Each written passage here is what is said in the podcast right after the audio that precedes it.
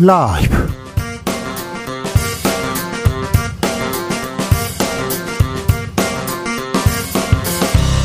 (2023년 4월 5일) 수요일입니다. 안녕하십니까. 주진우입니다. 윤석열 대통령의 양곡관리법 거부권 행사 이후 민주당은 재의결 카드를 뽑았습니다.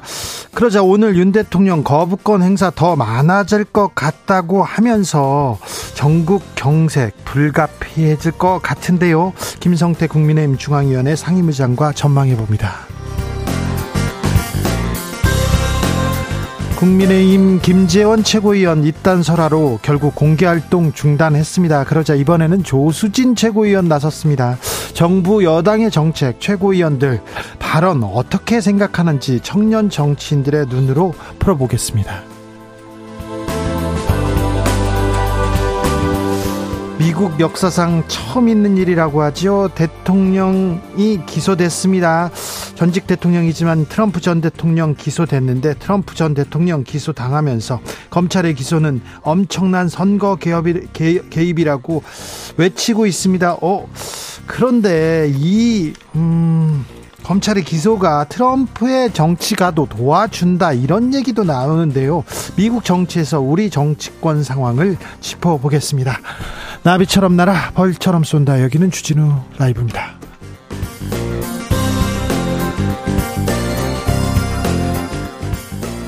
오늘도 자중차에 겸손하고 진정성 있게 여러분과 함께 하겠습니다. 전국에 단비가 내리고 있습니다. 오늘 식목일인데요. 음, 아, 이제 식목일이 나무 심는 날 그렇게 생각하는 것보다는 자연 나무에 대해서 생각해 보는 날 그렇게 생각하는 분들 많습니다.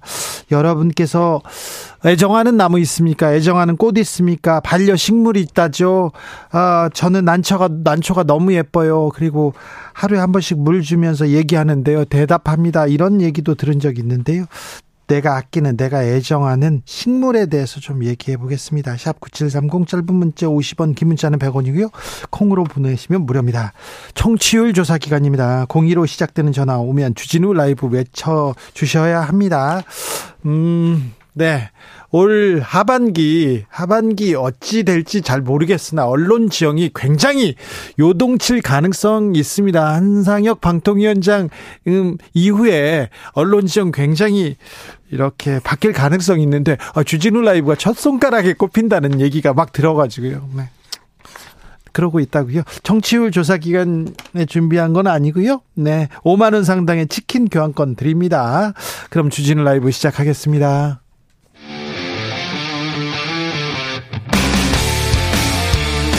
탐사보도 외길 인생 20년.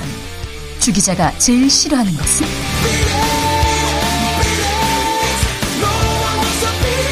이 세상에서 비리와 부리가 사라지는 그날까지. 오늘도 흔들림 없이 주진우 라이브와 함께.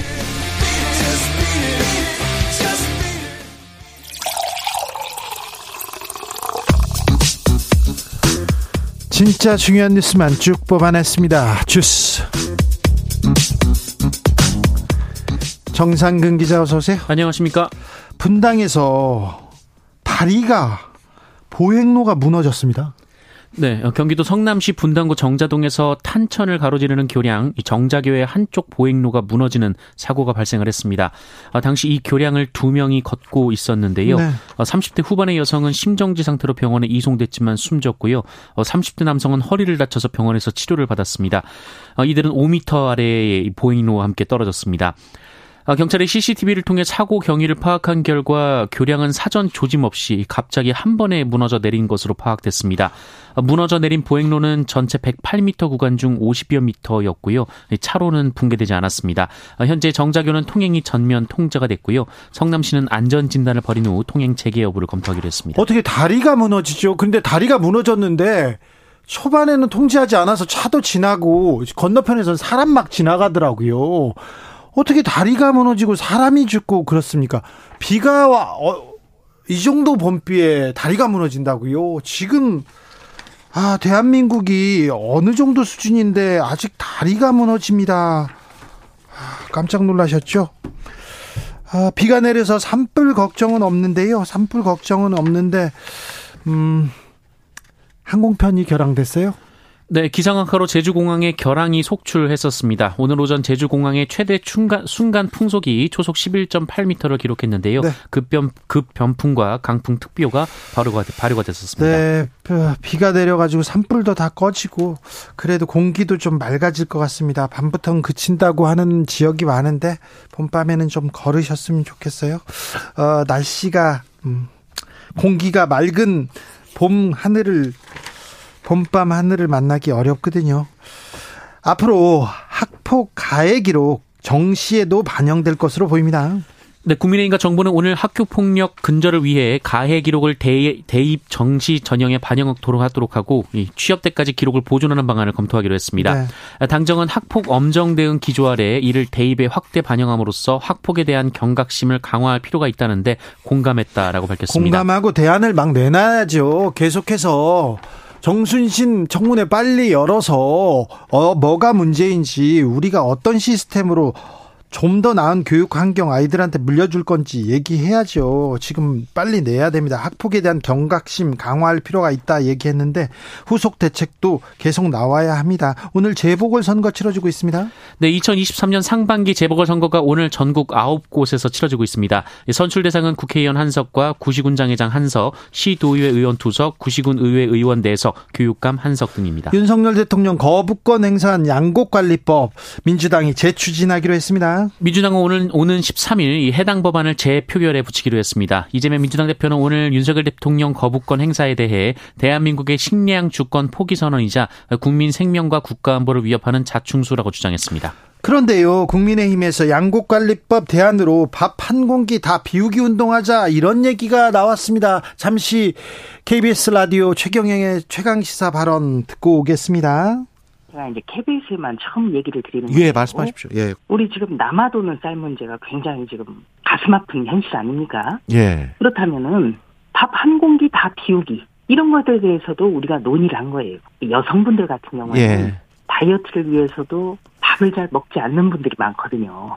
그러나 다른 식품과 비교해서는 오히려 칼로리가 낮지 않습니까? 그런 것을 적극적으로 알려나간다든가 어떤 국민의 전환이 필요하다는 것이죠. 국민의 전환, 여성 다이어트 때문에 지금 쌀이 남는다 이렇게 보고 계신가요? 국민의힘에서 이렇게 판단하고 계신 거는 아니겠죠? 잠시 후에 이 문제에 대해서 토론해 보겠습니다. 최서원 씨 형집행 정지 연장됐습니다. 네, 검찰의 국정농단 사건으로 청주 여자교도소에 복역 중인 최서원 씨의 형 집행정지 기간을 4주 더 연장했습니다. 어, 지난 1월과 3월 각각 5주 동안 두 차례 형 집행정지가 연장된 데 이어 세 번째 연장입니다. 네. 네. 최서원 씨는 지난해 12월 형 집행정지가 된 이후 척추 수술을 받았는데요. 어, 수술 부위의 염증 제거 등의 치료가 추가로 필요하다는 최서원 씨의 주장을 검찰이 수용했습니다. 어, 최서원 씨 그 전에도 병원에 계셨었는데 아, 최서원 씨 척추 수술 후 넉넉하게 치료 잘 받고 있는 것 같습니다. 척추 수술을 한 정경심 전 교수도 형집행 정지를 신청했는데 어, 한번 수술하고는 나서는 불어댔죠. 아, 최서원 씨는 잘 치료받고 있고 같은 척추 수술을 한 정경심 교수는 어떻게 되는지 좀 보겠습니다. 지켜보겠습니다. 음, 빵값도 오른다고요? 네, CJ 푸드빌이 운영하는 또레주루가 오는 8일부터 빵과 케이크 등의 권장 소비자 가격을 인상한다라고 밝혔습니다. 지난해 7월 가격을 인상한 데 이어서 불과 9개월 만에 추가 인상입니다. 아, 계속 오르네요. 너무 오르는 것 같은데 밀가루 올랐습니다. 식용유값 올랐습니다. 알겠는데요. 오른 만큼만 올려야 되는데 아, 참 빵값 더 오른답니다. 전두환 씨 손자 전우원 씨 할아버지 비자금에 대해서 이야기했습니다. 어제 KBS 1TV 더 라이브 발언입니다. 할아버지는 안타깝게도 사람들에게 신격화 받는 존재? 모든 분들이 다 잘 보이려고 하는 아, 그렇습니까? 조금이라도 더 잘 보이고 어. 정말 많은 분들이 찾아오셨고 네. 돈 봉투를 나눠도 주신다든지 돈 봉투요? 네, 그 용돈을 주시는 게 관례였습니다. 그래서 어. 사람들이 그래서 더욱더 충성을 바치고 따랐던 음. 것 같아요. 천만 원에서 백만 원 단위. 침실의 벽에 음. 이제 뭐 돈봉투가 가득 담긴 가방들이 여러 개가 있었고 아. 손님들이 오면은 감사의 표시로 드리거나 예전에 제가 전두환 씨 비자금 취재한 적 있다고 했지 않습니까? 그런데 전두환 씨를 외곽 경호하는 경찰들, 전경들이 전두환 씨한테 너무 잘하는 거예요. 전두환 씨가 골프 치러 갈 때 모든 신호를 이렇게 잡아준다. 이런 얘기도 드렸었는데요.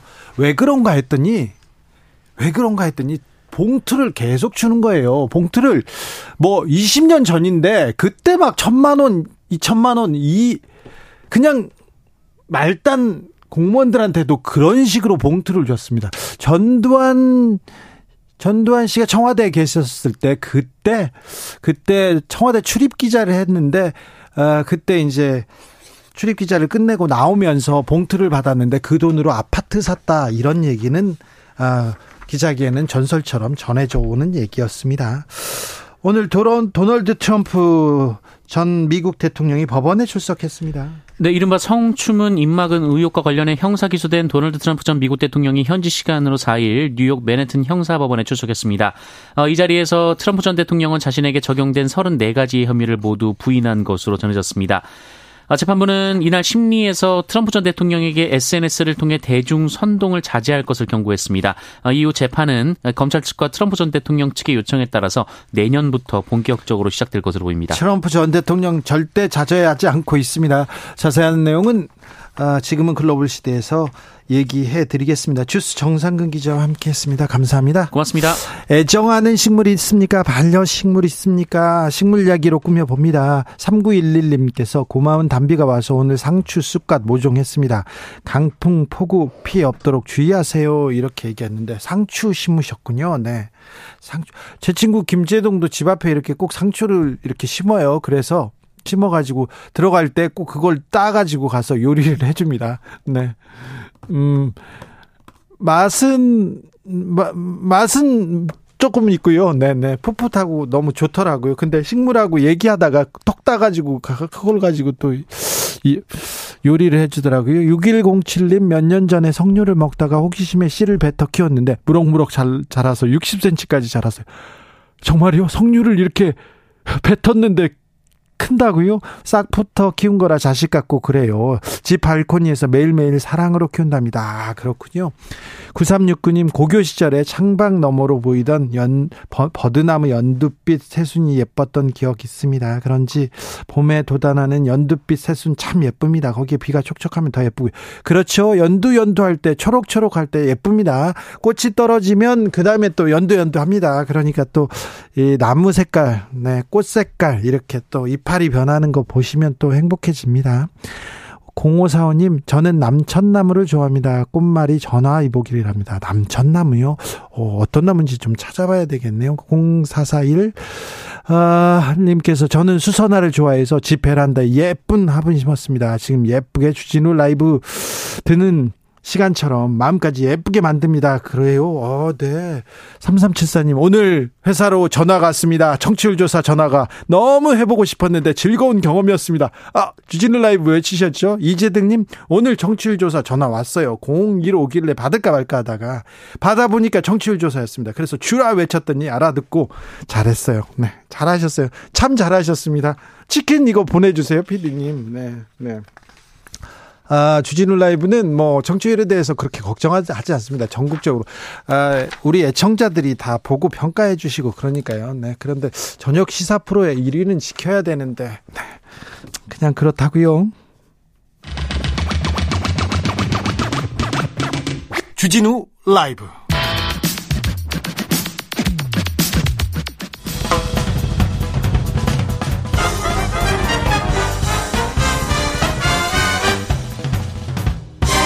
훅 인터뷰 모두를 위한 모두를 향한 모두의 궁금증 훅 인터뷰 윤석열 대통령 양곡 관리법 거부권 행사했습니다.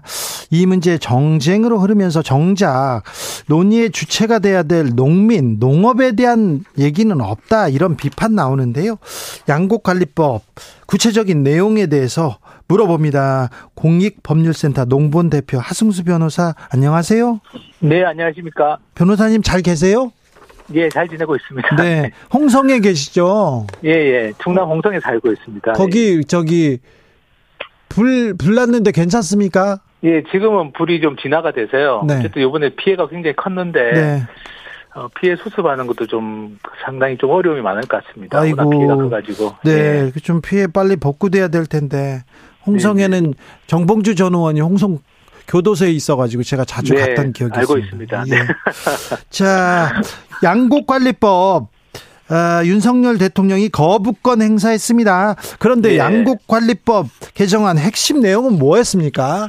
핵심 내용은 이제 크게 보면 두 가지인데요. 일단은 이제 에, 쌀이 많이 초과 생산이 되거나 이제 최종적으로 국회 본회의를 통과한 거는 이제 3에서 5% 정도 초과 생산이 되거나 아니면 쌀값이 5에서 8% 정도 떨어지거나 했을 때 그때 이제 정부가 어 시장 경리라고 해서 이제 이 초과 생산되거나 이제 과잉 이제 시장에서 유통되는 쌀을 좀 매입하는 어 의무적으로 매입한다라는 그런 내용 하나가 있고 그다음에 네. 이제 쌀이 지금 많이 이제 에, 쌀값이 좀 떨어지고 이러다 보니까 어, 쌀 재배하는 농가들이 다른 작물을 재배하는 것을 좀 지원해주자. 네. 뭐 그런 내용이 담겨 있는 것이었습니다. 다른 작물을 지원해주자 여기에 대해서는 반대하는 사람이 거의 없을 것 같은데 정부가 네. 정부가 쌀값 떨어졌을 때 매입해주면 예산은 어느 정도 들어갑니까?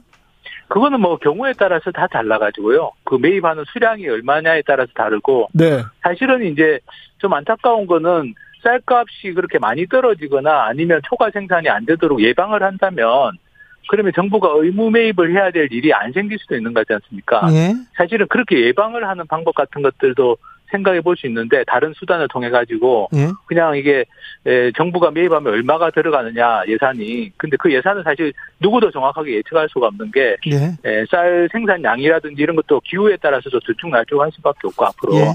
그리고 쌀값도 정확하게 예측할 수는 없는 거라서 그래서 지금 정부에서는 뭐 1조 이런 이야기를 하는데 매년 1조 사실 저는 근거가 없다고 생각하고요. 네. 어쨌든 오히려 또 그렇게 쌀값이 하락하거나 초과 생산이 안 되도록 예방하는 게 또 정부의 역할이기 때문에 그 이 의무 매입 조항 하나 때문에 뭐 쌀값이 대폭 하락하거나 뭐 정부가 굉장히 많은 돈을 지출할 것처럼 하는 것은 굉장히 좀 과장된 이야기라고 생각합니다. 그래요. 어, 양곡관리법 개정안이 시행되면 쌀값이 어느 정도 안정될 수 있을까요? 어, 이거는 이제 말씀하신 것처럼, 말씀드린 것처럼 비상장치입니다. 네. 그러니까 쌀값이 그렇게 많이 떨어지면 안 되지만 5에서 8% 정도 떨어지면 굉장히 많이 떨어지는 거니까 그때는 정부가 개입해서 이제 일부러 좀 매입해 주자라는 것이어서요. 그래서 사실은 어, 이, 이 시장 격리라고 하는 이 방식이, 예, 뭐, 이게 만병통치하기 수는 당연히 없지만, 어, 쌀값이 급격하게 하락하거나 이럴 때는 이제 일정 정도 이렇게 좀 안정시키는 역할은 할 수 있다고 생각합니다. 그렇습니까? 아, 정부는 남은 쌀을 의무 수입 수매할 경우 어, 쌀 공급 과잉 문제 심화된다 이렇게 하고 거부권 행사했는데 네. 어찌 보세요? 아니 근데 정부도 지금 쌀 생산 과잉 문제 그러니까 그거는 결국에는 이제 두 가지 측면이 있는데요. 쌀 소비가 지금 줄어들어서 문제라는 거거든요. 네. 그러면 쌀 소비를 촉진할 수 있는 대책을 세우는 거는 어 뭐 이거는 이 양국관리법에 무관하게 해야 되는 일이고 네. 그리고 어 쌀이 아닌 좀 다른 작물을 재배할 때 지원해 주는 것도 정부도 지금 하고 하겠다는 겁니다. 네. 그렇다면은 이 의무 매입이라는 일종의 비상 장치인데 이 비상 장치 하나 때문에 에, 쌀 초과 생산이 될 거라고 이야기하는 것은 저는 좀 그건 좀 잘못된 이야기가 아닌가 싶고 만약 정부가 지금 정부도 주장하는 것처럼 뭐 다른 작물 재배를 지원하고 쌀 소비를 촉진하겠다고 한다면 네. 그렇다면은 어 그게 잘 된다면 초과 생산이 안 될 것이고 그러면 이런 비상 장치를 작동시킬 일도 없을 수 있는 거니까 저는 너무 단순 논리를 정부가 좀 어, 과장해서 좀 이야기하는 게 아닌가 싶은 생각이 좀 들고요. 네. 그리고 또 하나 굉장히 중요한 거는 사실은 농림부도 이걸 반대하지 않았습니다. 그래요? 이게 이제 예, 이게 이제 법 조문에 이제 자꾸 문제인데요. 2019년에 그 농림부와 여야가 합의해가지고 이 쌀 자동 시장 격리라는 개념을 도입했거든요. 그러니까 일정한 요건이 되면 무조건 정부가 매입해주기로 그때 이미 얘기가 됐던 겁니다. 근데 이제 그 당시에 법조문 문구가 좀 애매하게 돼 있어가지고 그걸 이용해서 이제 2021년에 쌀이 많이 생산돼가지고 쌀값이 떨어질 때 농림부가 이건 의무가 아니라 그냥 우리가 할 수도 있고 안 할 수도 있다는 이런 식으로 이제 말을 바꾼 거죠. 사실은 2019년에는 아 우리가 이 자동 시장 격리 말 그대로 이제 어떤 문제가 생기면 자동적으로 정부가 매입하겠다고 약속을 했던 건데 네. 사실 그 약속을 깬 게 정부입니다. 그리고 그 당시에 여당이든 야당이든 다 그게 동의를 했던 거라서 자동 시장 격리라는 개념에 그래서 지금 와서 정부가 의무 매입이 나쁜 거다라고 이야기하는 거는 사실은 지금 그 당시에 농림부 담당 국장이 지금 농림부 차관이거든요. 네. 그러면 그때 그, 그때는 자기가 그런 이야기 안 하다가 지금에 와가지고 정부가 의무 매입하는 게 문제라고 이야기하는 건 좀 그거는 어, 정부가 오히려 약속을 좀 뒤집은 이야기를 하는 게 아닌가 어, 그런 과거에 이제 좀 맥락이 좀 있습니다. 네. 옛날에는 밥만 먹었는데 요새는 먹을 게 많아져서 쌀 소비가 줄은 준 게 맞습니다. 그런데 어, 정부에서 수매해 주지 않습니까? 식량 주권 차원으로 계속 수매를 했었는데 아, 이, 지금 이 문제 식량 주권 차원으로 어, 좀 바라봐야 된다 이렇게 정치권에서 주장하는 사람들도 있습니다. 네, 그렇습니다. 그리고 실제로 이게 우리가 쌀 소비가 줄었다고는 하지만 쌀 재배 면적도 같이 줄었습니다. 네. 그래서 지금 우리가 재배 면적이 20, 20년 전보다는 한 30% 가까이 줄었거든요. 예. 그래서 사실 소비도 줄었지만 쌀 재배 면적도 줄어들어서 만약에 이제 우리가 앞으로 식량 위기 같은 걸 겪게 될 때는 사실은 쌀도 쌀도 뭐 쌀만 가지고도 우리가 안심할 수가 없는 그런 상황입니다. 사실 그래서 네.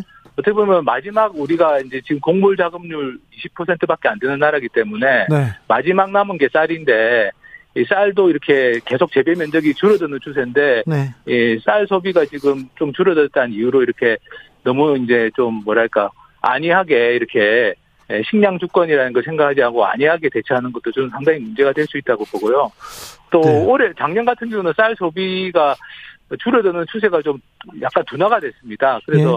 어, 평균 한 2.4%씩 줄다가 작년에는 0.4% 줄었거든요. 네. 그러니까 어떻게 보면 쌀 소비라는 게 줄어들어도 어느 정도 한계 바닥이 있을 수 있는데 그 바닥이 만약에 다가온다면 그렇다면은 이제 예, 오히려 소비 이 줄어드는 추세도 좀 줄어들 수 있고 그렇다면은 지금 어쨌든 우리가 마지막으로 의지할 수 있는 게 쌀이기 때문에 네. 그 정치자분 말씀처럼 식량 주권이라는 걸 지금은 좀 중요하게 생각하고 이 문제를 좀 바라봐야 되는 게 아닌가 싶습니다. 쌀 농사지어서 돈 크게 벌지 못하는데 그래서 쌀 재배 면적이 줄어듭니다. 저희 집도 논이 있는데요.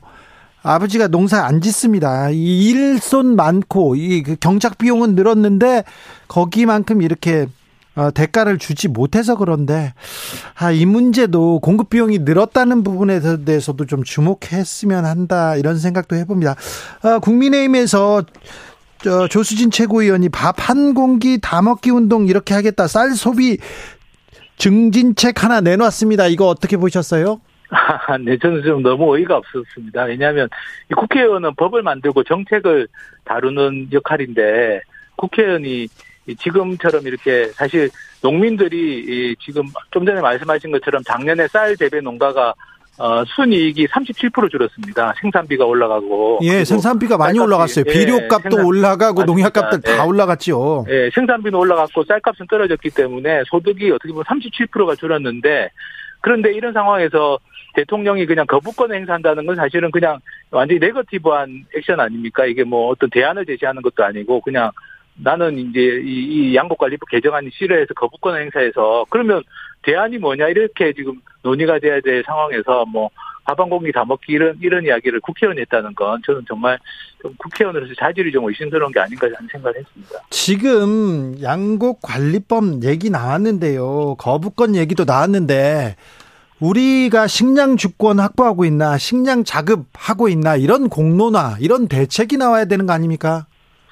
그래서 저도 이제 어쨌든 거부권을 행사했기 때문에 지금 필요한 거는 그렇다면은 대안이 필요합니다. 지금 곡물 작업률이 계속 떨어져서 이제 20% 밑으로 떨어질 지경이고 네. 식량 작업률도 45% 밑으로 떨어진 상황인데 이번에 작년에 뭐 우크라이나 전쟁 때도 보셨지만 국제 식량 수급 사정이 굉장히 불안해지고 있습니다. 비싸다고 식량을 안 사 먹을 수가 없어요. 네, 그렇습니다. 그리고 식량 공급이 우리는 어쨌든 3년이 바다기 때문에 바다를 통해서 수입을 해야 되는 상황이라서 어떤 식량 국제적인 식량 유통이나 수급에 문제가 생기면 굉장히 우리는 어려움을 겪을 수 있는데요. 네. 그렇다면은 사실은 말씀하신 것처럼 이 양곡관리법 가지고 그냥 단순히 개정하냐 거부권 행사하냐 이게 문제가 아니라 이제 식량 작업을 어떻게 우리가 좀 작업률을 올릴 것인지 또 식량 주권 어떻게 지킬 것인지 이런 논의를 좀 해야 될 상황이 아닌가 싶습니다.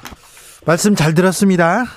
네, 감사합니다. 네, 지방자치 그리고 정치 전문가였는데 농 농업 전문가가 됐습니다. 공업 공익법률센터 농본 대표 하승수 변호사였습니다. 교통정보센터 다녀오겠습니다. 임초희 씨.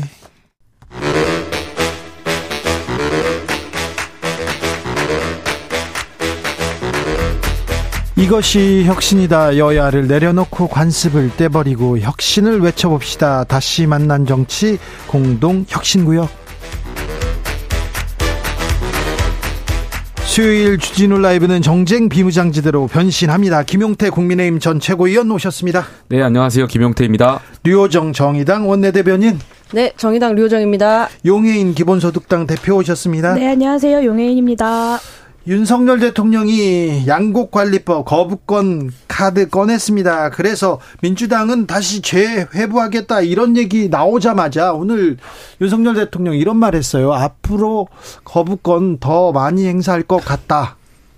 어떻게 보셨습니까?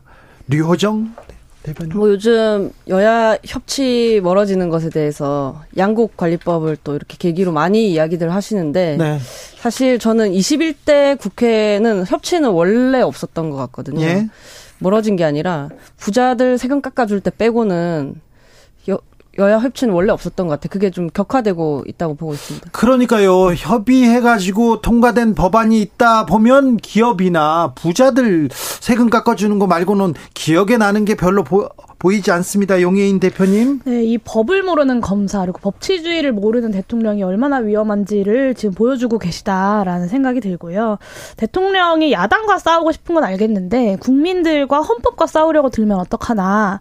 아, 걱정이 됩니다. 대통령실에서 이제 3개 원칙을 운운하면서 앞으로 이제 거부권 더 많이 쓰겠다 이런 얘기를 하셨는데 저는 이 대통령실에서 제시한 이 3개 원칙 자체가 헌법의 삼권 분립을 위배하고 있다라고 보여지고요.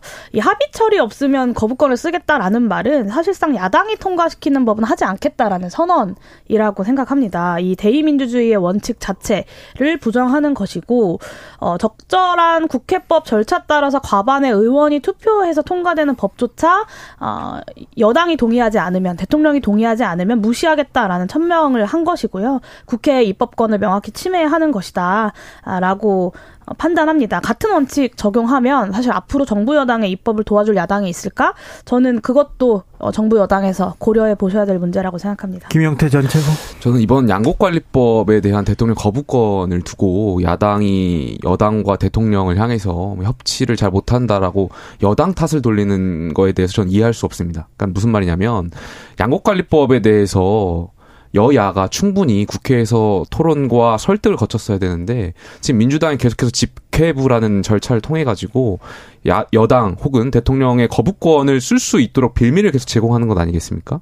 그리고 지금 용인 대표님 말씀하셨지만 마치 대통령의 거부권, 제2요구권을 쓰면 상권 분립이 훼손되는 것처럼 말씀하시는데 헌법상 대통령 중심제에서 우리나라 대통령 중심제고요. 대통령의 거부권, 제2요구권은 국민께서 대통령께 부여한 헌법상의 대통령 권한입니다. 그리고 대통령의 헌법상 권한인데 예, 예, 예. 쓰고 자주 쓰고 그러면 그러니까 국회하고 그러니까, 그리고 국민하고 그러니까 그것을 쓰지 않도록 네. 국회가 이 부분에 대해서 충분한 토론을 거쳤어야 되는데 네. 사실 민주당 계속해서 직회부를 하는 것 아니겠습니까? 그리고 양곡관리법에 대해서 저는 야당의 주장이 좀 이해가 안 가는 게 이게 1950년도부터 우리가 추곡 수매라든지 여러 가지 절차를 거쳐 가지고 쌀값 안정화를 하기 위해서 굉장히 노력해 왔던 것 아니겠습니까? 아닙니까? 근데 이 양곡관리법의 핵심은 사실 자동시장 격리에 대한 이것이 이제 의무화로 할 것이냐 재량으로 할 것이냐에 대한 어떤 그런 차이가 존재하는 거거든요. 근데 이미 지금 의무화하기 전에 정부의 권한으로 재량권이 있습니다. 근데 이것을 두고 이것도 문재인 정부에서 이미 다 그 농가의 어떤 어, 이런 쌀값의 불안정에 대한 어떤 위험을 농가가 일부를 떠안을 수 있게 하는 것은 사실 문재인 정부에서 결정한 사항이잖아요. 그러니까 이것에 대해서 어, 쌀 어떤 농가의 소득을 계속해서 성장시키기 위해서 윤석열 정부에서 노력해왔던 부분인데 이제 와서 야당이 여기에 대해서 마치 윤석열 정부가 식량 주권을 훼손한다는 식의 그런 논리를 펼치는 것은 저는 이해할 수 없습니다. 여기도 야당입니다. 다른 당입니다. 기본소득당 용해인. 네, 협치의 책임은 원래 여당에게 가장 크게 있는 것이고요. 그리고 윤석열 대통령께서 일본에 가서 그 굴욕적인 한일 정상회담 정상회담을 하시면서 어, 그 결과에 대해서 빚을 지운, 지웠다, 우리가 일본에. 그렇기 때문에 앞으로 뭔가 더 큰 협력을 기대할 수 있다. 뭐 이런 표현을 하셨습니다. 그리고 대승적 결단이다. 이런 표현을 하셨는데 도대체 왜 대한민국의 야당들에게는 그런 빚을 저, 지우는 정치 그리고 어, 대승적 결단 이런 걸 하지 않으시는지 저는 정말 의문이고요. 토론을 충분히 하지 않았다라고 말씀하시는데 농해수위에서 직회부를 결정한 이후에 국회의장의 중재안이 굉장히 여러 차례 나왔습니다. 그 토론을 어, 수차례 걷어찬 것은 국민의 힘이고 마치 이것을 전혀 어떤 토론도 없이 그저 다수결 표결만으로 통과한 것으로 어, 이렇게 몰고 가는 것은 저는 굉장히 부적절하다고 생각합니다.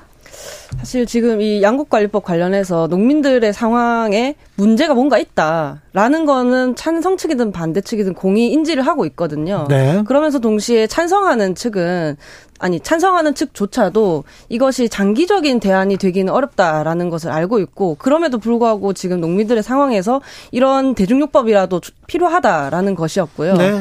그런데 이 지금 현 상황은 지금 정지 상태로 뭐랄까 이게 쌀 한 톨에 그 합의점도 없는 상태로 지금 결국엔 멈춰 섰거든요.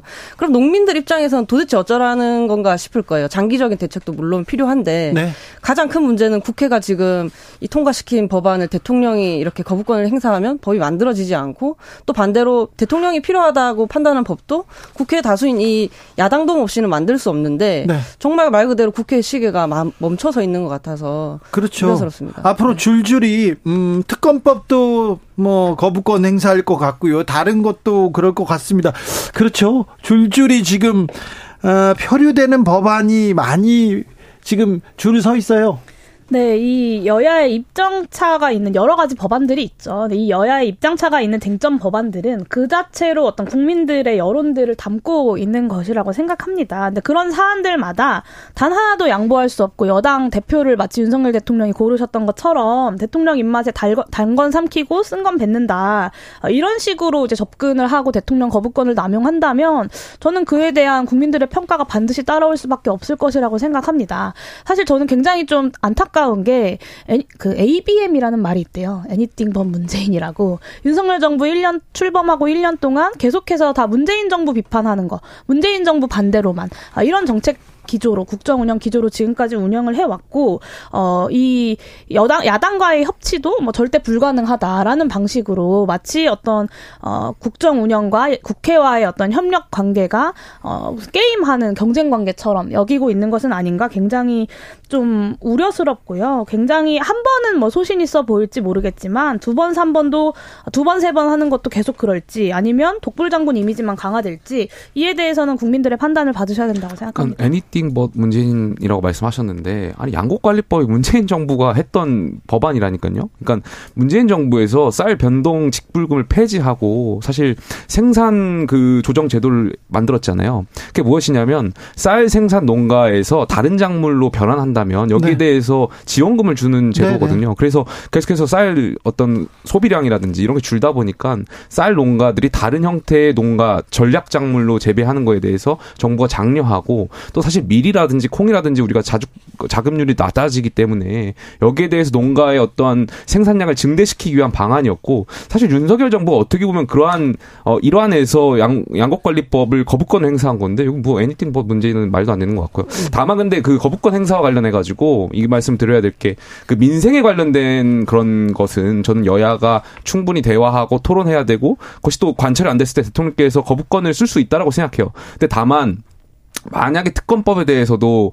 어 거부권을 행사할 것이냐라는 질문들이 있는데 그건 뭐 가정에 대한 답변이어서 좀 그렇습니다만 특검법은 좀 민생하고는 좀 다른 법안이잖아요. 네. 여기에 대해서는 어 거부권 행사에 대한 그 기준이나 정부에서 말, 아, 대통령실 말씀한 기준에는 부합하지 않는 것 같아 가지고 네. 특검법 좀 논외로 봐야 될 것 같습니다. 국민의힘에서 민생을 책임지고 있는 민생 119 위원장입니다. 조수진 최고위원이 양곡 관리법 대안을 하나 냈어요. 밥 한 공기 다 비우기 이렇게 했는데 밥 한 공기 다 먹어요, 류호정 의원? 안 먹는데요. 네. 저도 반 공기 먹어요. 저 그런데 이, 이, 이 지금 이 정책에 대해서 어, 지금 전 국민들이 지금 토론 배틀이 시작됐습니다. 이상진님께서는 왜요? 밥 두 공기 먹기 운동하면 효과 배가 될 텐데요. 얘기하시고요. 어, 김숙자님 밥 한 수저 더 먹자는 말 웃겨요. 이런 얘기도 합니다. 김용태 최고. 민생의 그 분노를 좀 잘 들으라고 민생 119를 설치했는데 네. 조수진 위원장께서 지금 민생 119에 불을 지르신 것 같아가지고 네. 제가 굉장히 당황스럽거든요. 네. 그러니까 오늘 계속 비아냥이 나오잖아요. 뭐 차라리 죽을 금지하라. 네. 왜냐하면 쌀을 물에 불리면은 배가 부르니까 네. 아예 죽 판매를 금지하라는 비아냥도 있고요. 그렇죠. 두 공기 먹어라. 그러니까 조수진 최고께서 지금 대통령이나 여당이 이 양곡관리법에 대한 진지한 지금 생각을 굉장히 희화시켜가지고 저는 조수진 최고야말로 정말 내부 총질을 하시는 것 아닌가. 네. 그러니까 무슨 생각으로 하시는지 모르겠어요. 제가 저 그 전당대회 때 당원분들께 그 정신 제대로 박힌 분을 좀 최고위원 만들어 달라고 굉장히 호소했는데 김재현 최고. 네, 조수진 최고 말씀을 네. 하셨는지 이제 뭐 네. 당번제 아니냐라는 얘기도 나와요. 네. 내일은 또 누가 어떤 최고위원이 또 무슨 말씀하실지 굉장히 걱정입니다. 영예인. 네, 일단 여당이 요즘에 보면 여당이 잘하는 게 하나 있는데 말 주워 담기와 셀프 사과를 여당이 요즘에 가장 잘하는 것 같습니다. 그러니까 일을 벌려요. 사고를 치고 어떻게 하면 덜 혼날까를 전전긍긍해하는 모습들을 계속 목격하게 됩니다. 김재원 최고도 그렇고 태영호 최고도 그렇고 조수진 특별위원장까지 통제 불가능한 지경에 와 있는 거 아닌가라는 의구심이 들고요. 어, 조수진 의원의 이 이야기는 여당이 얼마나 국정운영 능력이 없는지를 잘 보여주는 사례라고 저는 생각합니다. 어, 양국관리법이 논의되는 동안 제대로 된 대안 하나 내놓지 못하던 정부 여당이 반대를 위한 반대만 해왔다라는 것을 조수진 의원의 망언에 담긴 이 인식으로 스스로 실토한 것이다라고 볼 수밖에 없고요. 그리고 우리나라 여성들이 이제 하다못 도대체 쌀 소비량 가지고도 머리채를 잡혀야 하나. 아니 밥, 밥, 먹는 것까지 지금 물어봐야 됩니까? 이거 잘못됐죠. 여성들의 쌀 소비량이 적다는 통계가 있는지 통계청 홈페이지에 들어가서 찾아봤어요. 근데 통계청 가서 찾아보면 1인당 연간 쌀 소비량이 주는 건 맞아요. 네. 근데 거기에 남성이 덜 먹는다, 여성이 더 덜 먹는다 이런 건 없어요. 아 그러니까요. 그런 것도 좀 네. 대충 이렇게 곤란할 때마다 이제 여가부 폐지 들고 와서 좀 재미를 보셨던 거 그 기억이 있어서 그런지 어 그런 젠더 이슈로 뭔가를 몰고 가려고 하는 습관이 저는 이 이슈에서도 튀어나온 거다라고 보고 참담한 정치 관성이다라고 그 봅니다. 그 거기에 여성 다이어트가 왜 나오는지 모르겠어요. 이 최고위원들이 최고로 문제인 것 같은데요. 네. 조수진 의원님이 그 해명이라고 내놓으셨는데 이분들 해명하실 때 보면 어떤 좀 정해진 룰이 있는 것 같아요. 요약하면 이렇거든요. 크게 세 가지 구조로 이루어집니다. 첫 번째로 당장 하겠다는 거 아니다. 그러니까 아이디어 차원이라는 거죠. 아이디어 차원 좋아합니다. 네. 네. 번개탄도 아이디어 차원이었어요. 이런 순간에 말을 좀 짧게 하셔야 될 텐데 그러면서 더 뽐을 내셔요. 쌀빵 케이크 케이크 같은 가루쌀 제품 현장 찾기, 농번기 외국인 노동사 노동자 숙소 점검 뭐 이런 게 있었다는 건데 농번기 근데 내 외국인 노동자 숙소를 점검하면 쌀 소비가 막 촉진되고 그런 거 아니잖아요. 네. 그리고 두 번째는 쟤네도 했었다로 이어지거든요. 네. 뭐 옛날에 뭐 이재명 성남시장도 뭐 무슨 캠페인을 한 적 이런 이야기 그리고 세 번째로 발언의 지위를 왜곡하지 마라 네. 하면서 경고하면서 마무리되거든요. 이번에 그래. 저기 한덕수 그러니까 한덕수 국무총리 뭐 돌덩이 발언 이런 거 하시면서 또 말하는 것보다 잘 듣는 게 중요하다. 곡해하지 마라. 뭐 레포토리가 거의 똑같은데 지긋지긋합니다. 제가 오늘 그 조수진 최고위원의 발언을 왜곡하지 않고 어, 섭섭해하게 하지 않기 위해서 제가 오늘 저녁에 밥 두 공기를 먹겠습니다. 음. 당황스럽네요, 정말. 여당이 매일 아침에 최고위원들이 내일은 또 누가 나가가지고 방송에서 뭐라고 말할지. 근데 이게 100번 네. 양보해서 아이디어 수준에서 얘기한 거다라고 이야기하기엔 오늘 아침 라디오에서 마치 엄청난 비밀 KBS에다만 얘기해 주는 네. 건데요. 이렇게 푸는 것처럼 막 네. 되게 이야기를 하셨어요. 준비해 왔어요. 그러니까요. 그리고 이 뭐랄까 이 좀 조수진 최고위원의 이야기를 보면서 그 아이디어 수준이라고 정부 여당의 이제 TF에서 논의를 했다기엔 그게 정말 아이디어 수준으로 논의가 된 거라면 네. 참담하다고 생각합니다. 아무튼 조수진 최고위원의 발언으로 김재원 최고위원 얘기, 전광훈 목사 얘기는 일단 이렇게 지나갑니다. 그러니까 발언을 발언으로, 설화를 설화로, 사건을 사건으로 이렇게 덮는 거는 네. 아, 네. 막말을 막말로. 그렇죠. 네. 자, 특검법은 어떻게 돼 가고 있습니까? 대장동 50억 클럽 특검 그리고 아, 김건희 여사의 도이치모터스 주가 조작 의혹 특검법 굴러가고 있습니까? 네, 일단 어 뭐 법사위에 대장동 특검이 상정된 것 이후로 뭐 특별한 진행 사항은 없는 것 같고요. 어, 일단 이제 패스트 트랙에 대해서 여러 가지 이제 전망과 이제 논의들이 나오고 있는 것으로 알고 있는데 이 패스트 트랙이라는 것은 여당의 아주 강력한 반대 속에서 대장동 특검 그리고 도이치모터스 주가 조작 사건에 대한 특검 이 두 가지 특검을 특 통과시키기 위한 하나의 로드맵입니다. 근데 이제 법사위 트랙을 주장하고 있는 게 이제 정의당인데 그러면 이제 이 특검을 어떻게 통 통과시킬 것인지에 대한 구체적 계획을 어, 국민들 앞에 좀 설명해야 되는 책임이 정의당에게도 생기는 거라고 생각합니다. 정의당의 설명을 한번 들어볼까요? 우선 저희가 50억 특검은 책임지고 21대 그 이제 내에 통과될 수 있도록 국민의 어떤 국민 납득할 만한 결과가 나오지 않는다면 추진을 하겠다라는 말씀 이미 드렸고요. 50억 클럽에 대해서는 명확하게 좀 밝혀졌으면 좋겠어요. 수사를 통해서든 특검을 통해서든. 그렇죠. 근데 지금 이제 입장이 좀 갈리는 부분은 특별검사 추천, 뭐 수사 범위 정도거든요. 이제 정의당 특검법은 대장동 특검이 아니라 50억 특검으로 좀 한정을 짓고 있는 거고 사실 이 50억 특검이 대장동 토건 비리의 결과잖아요. 네. 검찰, 법원, 뭐 정치권, 언론계 카르텔이 핵심인 거고 이것을 이제 민주당이나 국민의힘 이런 재척 사유가 있는 네, 당에 맡길 수는 없다라는 거고 추천권을 그래서 비교섭이 가져가야 된다라고 하는 거고요. 그래서 수사 범위를 자꾸 민주당에 키우려고 하시는데 이렇게 되면 수사가 지지부진하게 되고 어쩌면 국민의힘이 절대 받지 못하는 수위까지 끌어올려서 뭉개려고 하는 것은 아닌가라는 생각이 들 정도거든요. 국민의 공부는 어쨌든 50억 클럽에 있기 때문에 이 권력 카르텔이 서민 집값을 도둑질한 사건 거기에 한정해서 일단 첫 스탑을 뜰 수 있도록 하는 게 중요하다고 생각을 합니다. 50억 클럽 얘기 먼저 할까요? 저도 일부 정의당 의견에 동의하는 것이, 그러니까 계속해서 야당이 그 특검법 관련해 가지고 올린 것을 계속 수사 범위를 확대하려고 하고 있잖아요. 그러니까 사실 이 사건과 관련 사건이 이재명 민주당 대표하고도 피고인으로서 연결되어 있는 부분이고 계속해서 이게 확대되다 보면 여당이 우려하는 지점은 이것이 검찰 수사가 지금 진행되고 있고 기소가 된 상황에서 계속해서 이 특검을 또다시 수사 대상 확대하다 보면 이 검찰 수사가 스톱될 수 있다는 거거든요. 그러니까 여기에 대해서 명확하게 해가지고 말씀하신 대로 좀 그 범위를 좀 그 검찰 수사와 다른 부분에 대해서 명확하게 해서 명명백백하게 밝히는 것은 여당도 동의하는데 근데 수사가, 추가적으로 네. 또 지금 용해은 의원께서 발의하셨던 그거 보니까 부산저축은행에 대해서까지도 지금 확대하려고 하는 것 같아요. 네. 아니 그 수사를 다 끝냈던 상황인데 다시 그걸 또 수사를 하자고 하면 수사가 진행되고 있다 수사를 막는다 얘기했는데 1년 네. 6개월 동안 이렇게 그냥 뭐 깔고 앉아 있는데 말하자면 깔고 앉아 있는데 이제서야 특검법 올라간다고 하니까 이제서야 압수수색하고 있는데 그 검찰 수사를 누가 동의합니까? 국민의힘에서 못 믿는다고 하지 않습니까? 민주당도 마찬가지고요. 근데 용해인 의원 김용태 최고의 얘기에 대해서는 답변해야 될 것 같네요. 네, 이제 1년 6개월 이거 대정동 사건이 수면 위로 올라와서 국민들의 관심사가 된 지 한 1년 6개월, 그러니까 네. 지난 대선 경선 과정에서부터 시작됐습니다. 근데 이게 어 점, 저, 이, 그래서 이 대장동 사건이라고 불리는 것의 총체적 진실이 뭐냐라고 하는 것을 잘 아, 이렇게 지금까지 제대로 밝혀진 바가 없습니다. 그렇기 때문에 이 대장동 사건의 어떤 총체적 진실을 밝히기 위해서는 수사 범위의 확대가 불가피하고 반드시 필요한 것이고요. 어, 결국에는 수사 범위가 수사 과정에서 확대될 수밖에 없다는 것은 정의당 의원님들도 동의하십니다. 그런데 결국에는 국민의힘이랑 어, 어떤 합의를 봐야 하기 때문에 수사 범위를 50억 클럽에서부터 시작하자라는 제안을 하시는 거잖아요.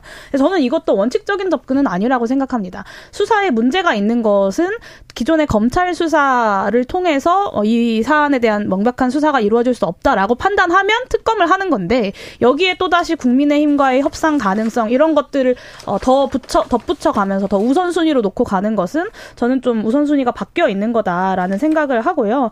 이렇게 명분을 공유하는 것처럼 이 특검에 대한 논의들을 주고 명분을 주고받으면서 특검에 대한 논의들을 하면 안 된다고 저는 생각합니다. 그래서 어, 두산 이 김건희 여사에 대한 도이치모터스 주가 조작 사건에 대한 특검법까지 포함해서 철저히 진상규명을 하고 사법 처리가 필요하다면 사법 처리까지 하는 것 어, 이것이 저는 원칙이라고 생각하고 그렇기 때문에 쌍특검 쌍패트가 하나의 세트이고 야삼당이 공조를 회복해야 된다라는 말씀을 계속해서 드리고 있는 겁니다.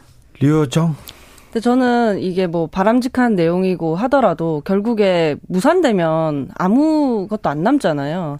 패트를 하면은 거부권을 행사를 할 거고 그러면 아무런 의혹도 해소할 수가 없고 결국에는 안 한 당신이 나빠. 너가 문제 이런 방식으로 또 정쟁이 격화됐고 그 상태로 또 총선을 치르게 되겠죠. 전 이런 상황이 좀 바람직한지 풀파워로 정쟁하고 그러다 묻히고 뭐 한두 번 겪은 게 아니잖아요. 그렇기 때문에 조금 지지부진하더라도 국민의힘이 참여할 수 있도록 계속 어, 말씀을 드리고 있는 겁니다. 네. 지난주에는 저출생 관련해서 저희가 뜨거운 토론 나눠봤는데, 아, 최근에 정부와 서울시 지자체에서 청년주택 정책 내놓았습니다. 어떻게 보십니까? 청년 정치인들은? 류호정? 어, 우선 뭐, 청년 안심주택 뭐 이런 네. 방안들 발표하는 거 보면서 긍정 평가를 했습니다. 그래요? 이제 2024년 이후에 개소 예정인 역세권 청년 주택이 2만 2천 호실 가량이더라고요. 지금 많이 짓고 있어요. 네. 그래서 청년 대상 공급을 늘린다는 측면에서는 좀 긍정적이고요. 근데 여전히 또 그런 집이라도 조금 부담스럽다 하시는 청년들도 있고 그럼에도 불구하고 어쨌든 평균보단 저렴하기 때문에 수백 대 1의 뭐 경쟁률이 있고 이번에 그뭐 청년 안심주택 추진 방안도 민간 임대료 75% 수준이라고 하더라고요. 네. 그래도 여전히 월에 몇십만 원씩 나가는 건 같거든요. 최소한 이렇게 청년을 위한 주거 공간에서 어, 사는 동안만큼은 주거 비용 걱정 없이 좀 목돈을 모을 수 있을 정도로 저렴하게 준비를 하면 더 좋겠다 네, 생각했습니다. 김용태 최고. 그러니까 뭐 이러한 정책들 청년의 안심주택이라든지 좀 젊은층들이 내 집 마련 혹은 임대주택을 할 수 있는 데 있어서 정부가 역할하는 것에 있어서는 저 여야를 떠나서 좀 긍정적이라고 봐요. 그리고 지금 서울시에서 했던 그런 정책들이 사실 어 많은 좋은 긍정적인 효과를 불러왔어서 다시 추가로 지금 하고 있는 것이고 또 윤석열 정권에서도 그 원가 주택을 하려고 하고 있잖아요. 그래서 그런 부분에 있어서 좀 잘 연계해 가지고 젊은 층들이 내 집 마련이라든지 혹은 임대 주택에 조금이나마 좀 많은 역할을 해 줬으면 좋겠습니다. 용혜인 대표? 네, 일단 저렴한 임대 주택을 늘리겠다라고 하는 것 자체는 저는 굉장히 긍정적이라고 생각합니다. 그런데 이제 6.05평에서 6.95평으로 이제 최, 최소 주거 면적이라는 것을 확대하는 게 과연 이제 품질 상승이라고 볼 수 있는 정도냐, 아, 이 최소 주거 면적에 대해서는 이제 정부 차원의 대대적인 논의가 필요하다는 주장을 제가 몇 년 전부터 계속해서 하고 있고요. 그리고 결국에는 부동산 가격을 잡아야 이 문제가 해결되는 거라고 저는 생각합니다. 근데 계속해서 윤석열 정부가 규제 해제 일변도의 부동산 정책을 쓰고 있는 것이 좀 굉장히 우려스럽고요. 윤석열 정부가 뭐 출범한 작년 5월에 이제 어, 아파트 가격 서울 아파트 가격 평균 매매 가격이 12.8억이었는데 이제 12월까지 1%인 천만 원 정도 떨어졌거든요. 있거든요. 근데 2017년 5월에 비교하면 아직도 두 배 이상 비싸기 때문에 사실 아직 갈 길이 멀다라는 어, 말씀을 좀 드리고 싶고 출생률 관련돼서 이제 이런 정책들에 대한 논의가 많이 나오는데 실제로 전국의 광역 지자체별로 출산율과 아파트 가격을 비교한 자료가 있어요. 근데 많이 제가 좀 놀랐던 게 아파트 가격이 가장 낮은 전남이 출산율은 1.145로 가장 아, 높고요. 그래요? 네. 가장 높은 서울이 출산율 0.642로 가장 낮습니다. 그러니까 완전 반비례에 가까운 그래프를 보이고 있는 거죠. 어, 그래서 결국에는 이 저출생 문제에 대한 해법으로 이 부동산 가격, 부동산 문제를 이제 좀 제시하고 싶다면 부동산 가격 자체를 잡기 위한 여러 가지 대책들도 함께 추진되어야 된다라는 점을 말씀드리고 그게 근본적인 해결책이 될 수도 있겠네요. 아, 젊은 사람들 집값 걱정 많이 하는구나. 주거비 걱정 많이 하는구나. 이거 새겨 들어야 되겠습니다. 아, 이태원 참사가 발생한 지 5개월 지났습니다. 어제 행안부 장관 탄핵 소추안 첫 재판이 있었고요. 유가족들은 12구 진실버스를 타고 전국을 순회하기 시작했습니다. 아, 이산 이태원 참사 관련해서는 좀 정치권에서 관심을 잃은 것 같아요. 그죠? 어, 이제 이태원 참사 관련 특별법 발의를 이제 야삼당에서는 좀 준비를 하고 있고요. 이제 유가족분들이 여당에 김기현 대표 당선되고 나서도 뭐 면담 요청이나 이런 걸 하셨는데 아직까지 좀 답이 없는 걸로 알고 있습니다. 그래서 어, 여당에서도 좀 책임 있게 유가족분들과의 대화에 나서 주시기를 좀 이 자리를 빌어서 요청드리고 싶고요. 잠시 후 오늘 이제 이태원 참사 발생 159일이 되는 날입니다. 어, 이태원 참사 희생자 159명을 추모하면서 잠시 후에 서울광장에서 이제 추모 대회가 있을 예정인데요. 저는 좀 야삼당이 이제 당리 당략을 내려두고 네. 이 사안만큼은 단호하게 이제 정부 여당의 어떤 반발에 맞서서 이 특별법을 통과시키기 위해서 어, 노력하면 좋겠습니다. 진실을 규명하기 위해서 다시는 이런 일이 없도록 노력해야죠 정치권이. 아주 짧게 말씀드릴 시간이 다 된 거죠. 오늘 이제 이태원 특별법 관련 이제 실무 회의들이 좀 진행이 됐고요. 용인 의원 님도 이제 참여를 하셨죠. 네. 그래서 지금 특별법이 최종안이 어느 정도 성안이 되었고 곧 국민들께 공개를 하게 될것 같습니다. 알겠습니다. 김용태 최고 인사하세요.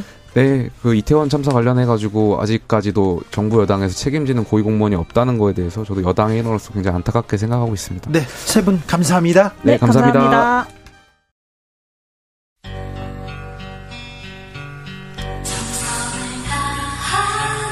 정성을 다하는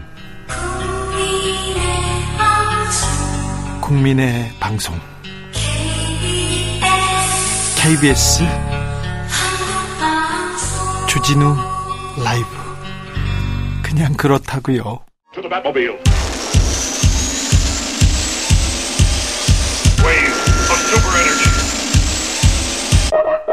주 기자의 1분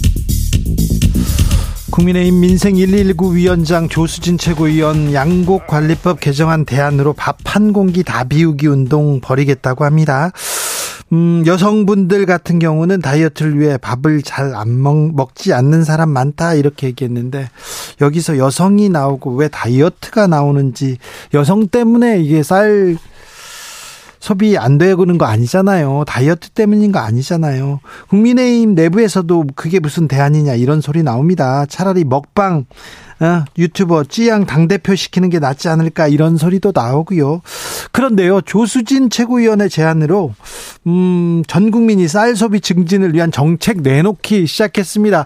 어, 최고위원들보다 훨씬 신박한 그런 아이디어 나옵니다. 조수진 의원 월급 쌀로 지급해라. 지급의 밥그릇은 조선시대와 비교하면 6분의 1 수준이기 때문에 밥그릇 크기를 키워야 된다. 죽을 금지하고 밥을 먹도록 해야 된다. 다이어트 금지법, 헬스클럽 개업 허가제, 다이어트 식품 판매 금지법, 공기법, 공기밥 무제한 제공법 제정하자 이런 얘기도 합니다. 어, 밥한 그릇 비울 때마다 주택 마일리지 제공하면 미분양 해결할 수도 있어요. 이런 얘기도 하고요. 밥 두 그릇 어, 먹으면 세액 공제 해 주자 얘기합니다. 밥 여섯 그릇 이렇게 먹는 사람은 군대 면제해 주자 이런 얘기도 나오는데 이런 정책으로 계속해서 국민들한테 웃음을 사고 싶으신지요? 주기자의 1분이었습니다. 사랑이 떠나가도 가슴에 멍이 엄마 밥만 잘 먹더라.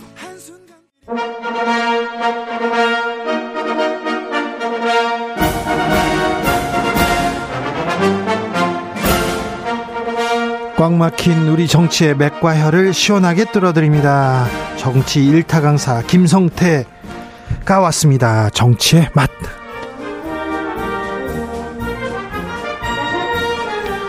협치 전문 기술자 분쟁 조정 해결사 김성태 국민의힘 상임의장님 모셨습니다. 어서 오세요. 예, 안녕하세요. 김성태입니다. 네. 어, 양국관리법에 대한 대통령의 거부권 행사가 있었습니다. 윤 대통령 거부권 행사 좀 더 많아질 것 같다 이렇게 얘기했는데 네. 정치에서 이렇게 거부권 행사 이거 꼭 좋은 일은 아니잖아요. 사실상 거부권 행사가 될 이 정치적 흔히 말하는 입법이 춤추는 상황은 네. 보통 여소야대 정국이 그렇게 돼요. 예. 다만 이제 우리가 1948년 그때 이제 전 국회 네. 어, 재원 의회가 이제 만들어지고 난 이후에 이 대통령 거부권 행사가 이루어진 게 한 74번 정도가 돼요. 예. 초대 대통령이 이승만 대통령이 45번인가 아마 제일 많았죠. 예. 이거는 그때 초대 대통령을 만든 정당이 한민당이라는 정당이 있었는데 이승만 대통령을 만들어 놓고는 그 다음부터 이제 다른 당하고 협조 당정 간에 쉽게 말하면 협조가 안 된 거죠. 예. 그러니까 그때 막 이승만 대통령 입장에서는 엄청 이 거부권을 남발했습니다. 예. 그렇지만은 이 행정 수반 국가의 원수의 이 거부권은 또 아주 헌법상의 고유한 중요한 권한입니다. 뭐 53조에. 네. 그러니까 이제 이 거북거리는 이 자체도 고대 로마 시대의 비토. 예. 비토가 고대 로마 시대에 나온 네. 정치용어예요. 그러니까 그때도 이제 이 거북건이 나온 거죠. 그래서 이제 미국 같은 경우도 미국 초대 대통령이 그 조지 워싱턴 아닙니까? 네. 이 양반도 거북권을 두 번이나 행사해요. 네. 알겠어요. 오늘 의장님 왜 이렇게 공부 많이 하셨어요? 이렇게 문자를 많이 아, 쓰세요? 아니, 이건 이제 제가 원내 대표를 할 때도. 아, 그래요? 그때. 그때도 이제 대표적으로 2016년대도 그때 박근혜 정부 때도 네. 박근혜 대통령이 거북권 한번 했나요? 두번 했는데. 두 번이요? 그 중에 한 번이 이제 당시 이제 유승민 원내대표하고 민주당하고 합의한 국회법 개정안이에요. 아, 네. 그래서 이제 국회법 개정이라는 거는 대통령이 뭐 시행령은 이렇게 행정으로 할 수 있는 행정입법으로 할 수 있는 걸 이제 앞으로 국회에서 어 시위를 하겠다.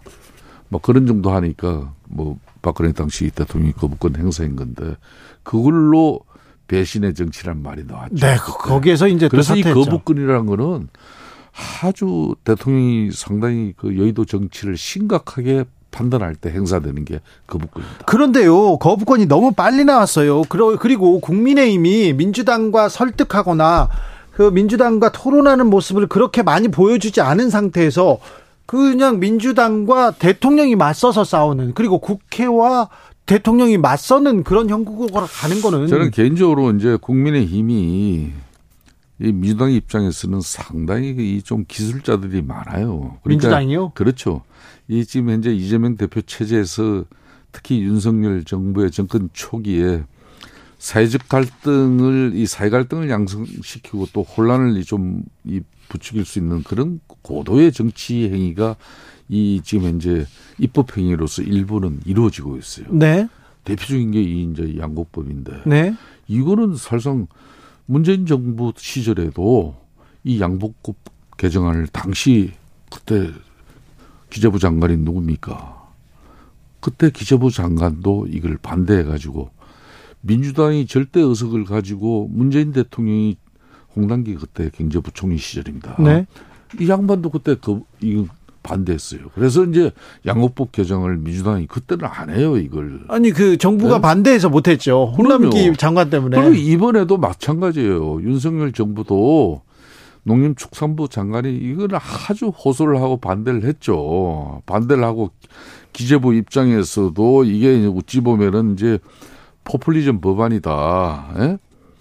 이게 이제 어떻게 보면은 민주당 입장에서는 아 이게 뭐 후쿠시마산 뭐 멍게는 수입하면서 말이야. 네. 농민들 위한 이 쌀 수납 쌀을 안 사주냐 안 사주냐 이게 말이 되냐 어떻게 어떻게 안 이렇게 거냐. 이제 매도를 하는 건데 언제 후쿠시마야 그 어?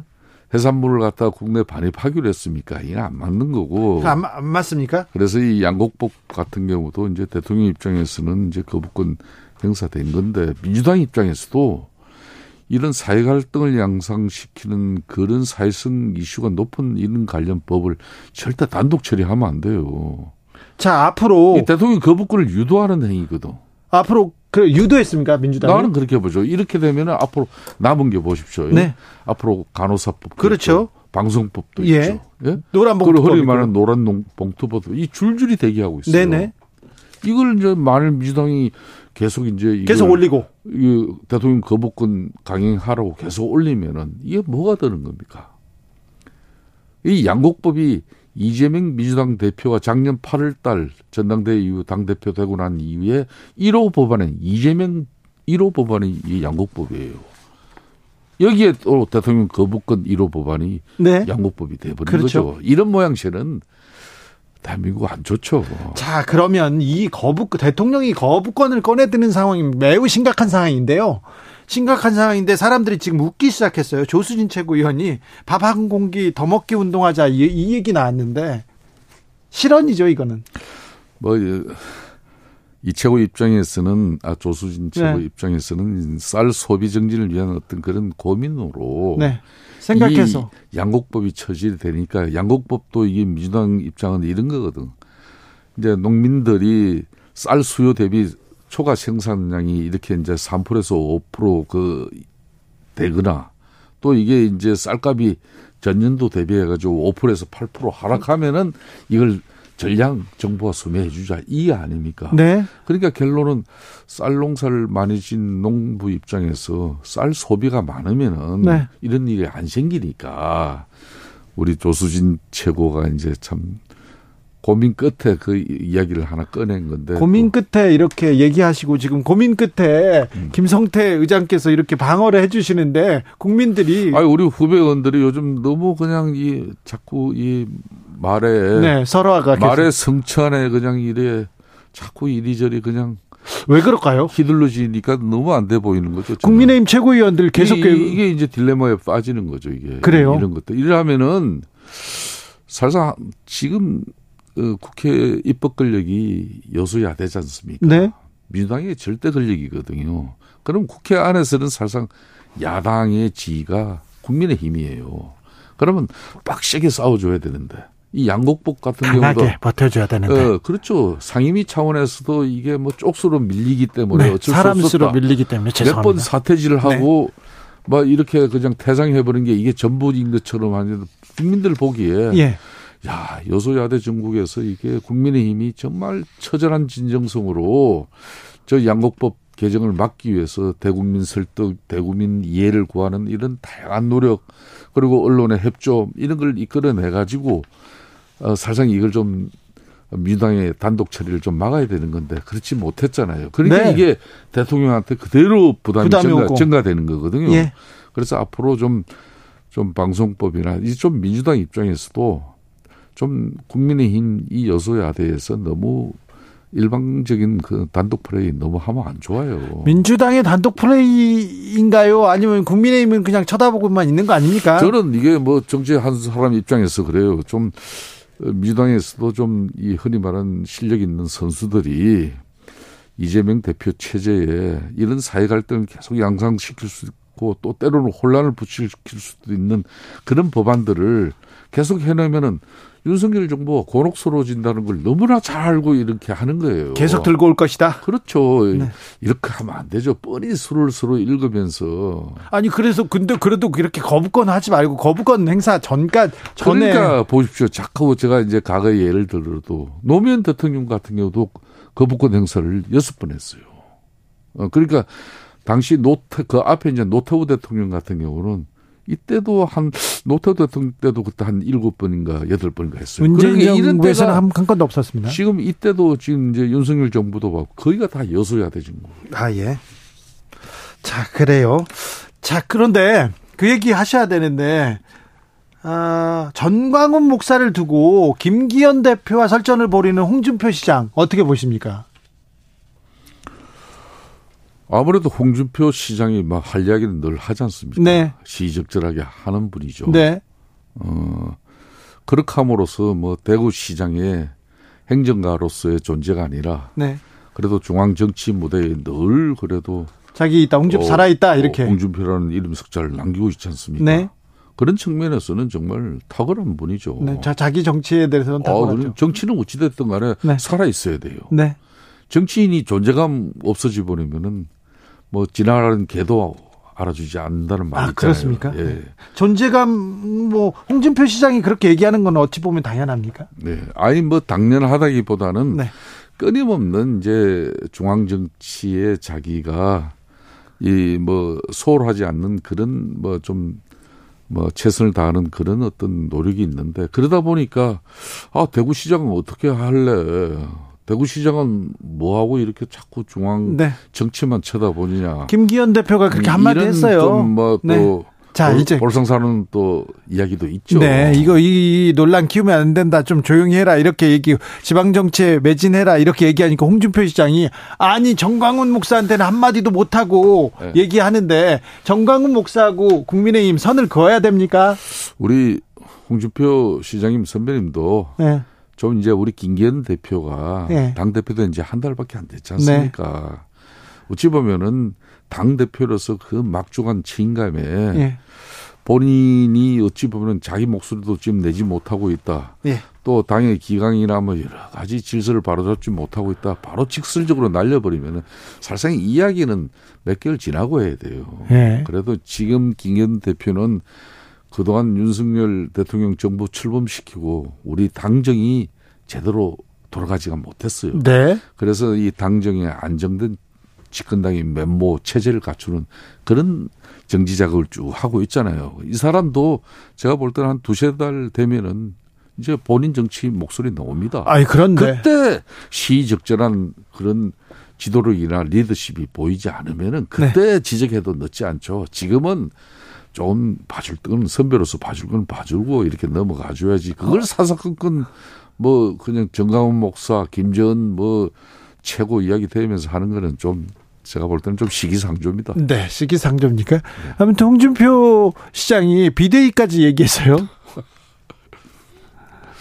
이거는 뭐 제가 김기현 대표라도 네. 상당히 좀 마음이 언짢아질 수밖에 없는 사안이죠. 그렇죠. 예, 정치하는 네. 사람들끼리 이 얘기 또 좀 해보겠습니다. 예. 심평 변호사가 예. 이렇게 이렇게 그 강성 지지층을 향해서 가면 안 된다. 왜 대구만 가냐 이러면서 중도층 확장을 위해서 총선을 위해서 중도층 확장하라 확장을 위해서 이렇게 가면 안 된다 쓴소리를 했습니다. 그러자 네. 어, 이용원 이용원은 윤석열 후보의 수행실장이었습니다. 나서서 크게 반발했습니다. 반박하니까 아이고 제가 나이값 못했습니다. 심평 변호사 갑자기 어, 사과하고 있습니다. 근데 심평 변호사 맞는 말 한 거 아닙니까? 저는 심평 변호사가 이제 뭐 대구에 네. 뭐 TK 어떤 지역 정서를 가지고 하, 신 발언은 아니에요. 예? 이게 이제 내년 4월 총선을 앞두고 특히 121석이 걸린 이 수도권 선거 서울, 경기, 네. 인천에서 지금 이 분위기면 절대적으로 위험하다. 네. 그러니까 좀 어, 수도권의 정서라는 것은 상당히 합리적이고 객관적이고 균형성을 가지고 있거든요. 그렇기 때문에 우리 당이나 당정이 좀 너무 오른쪽, 우리 진영의 오른쪽의 어떤 입장과 목소리가 너무 커 보이면은 네. 결국은 수도권 선거에서 문제가 생긴다는 거죠. 네. 그 문제라는 거는 중도층에서 발생한다는 겁니다. 예. 뭐 그런 측면에서 저는 심평 변호사의 이야기는 네. 뭐 어떤 연유에서 나오는지 그거는 모르지만은 저는 뭐 일정 부분 또 할 이야기는 한 거죠. 할 얘기를 했는데 이용현 초선 의원이 윤핵관이 나서서 이렇게 저격해 버리면 뭐 말하겠어요? 이거 너무한 거 아닙니까 이거?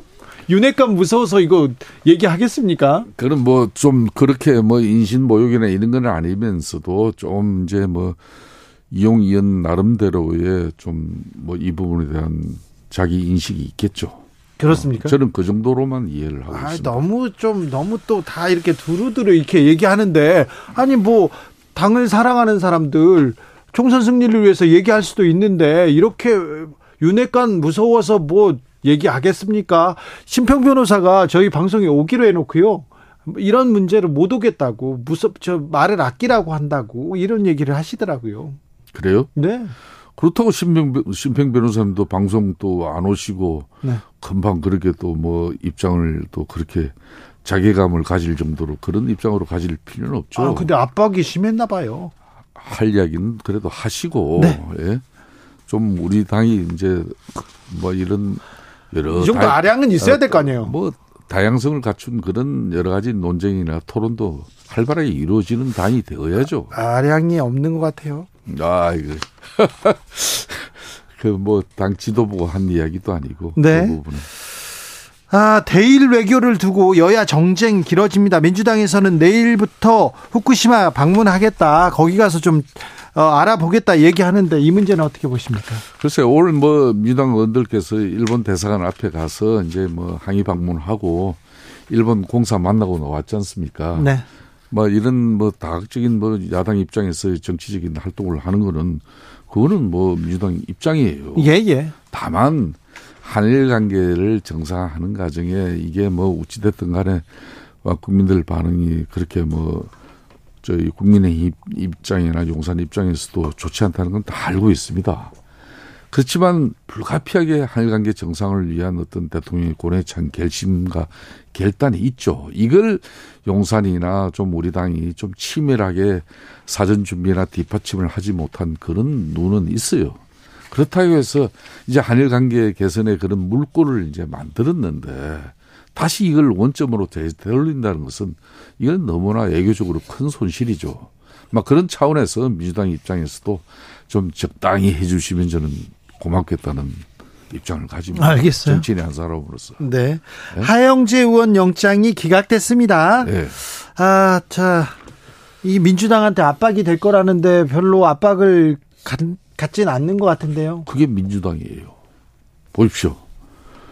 우리 당 같은 경우는 전에 건성동 전 원내대표 같은 경우도 네. 과거에 뭐 이런 상황이 왔을 때 본인이 자진해서 어, 구속 적부심 심사를 본인이 직접 가서 받았어요. 네. 그렇게 함으로써 국회 체포 동의안 표결 자체를 없애버렸습니다. 이번에 하영재 의원 같은 경우도 우리 국민의 입장에서는 원들 자유투표했으면 그 결과는 이제 뭐 가결돼 버렸지 네. 않습니까? 네. 대려 법원에서 네.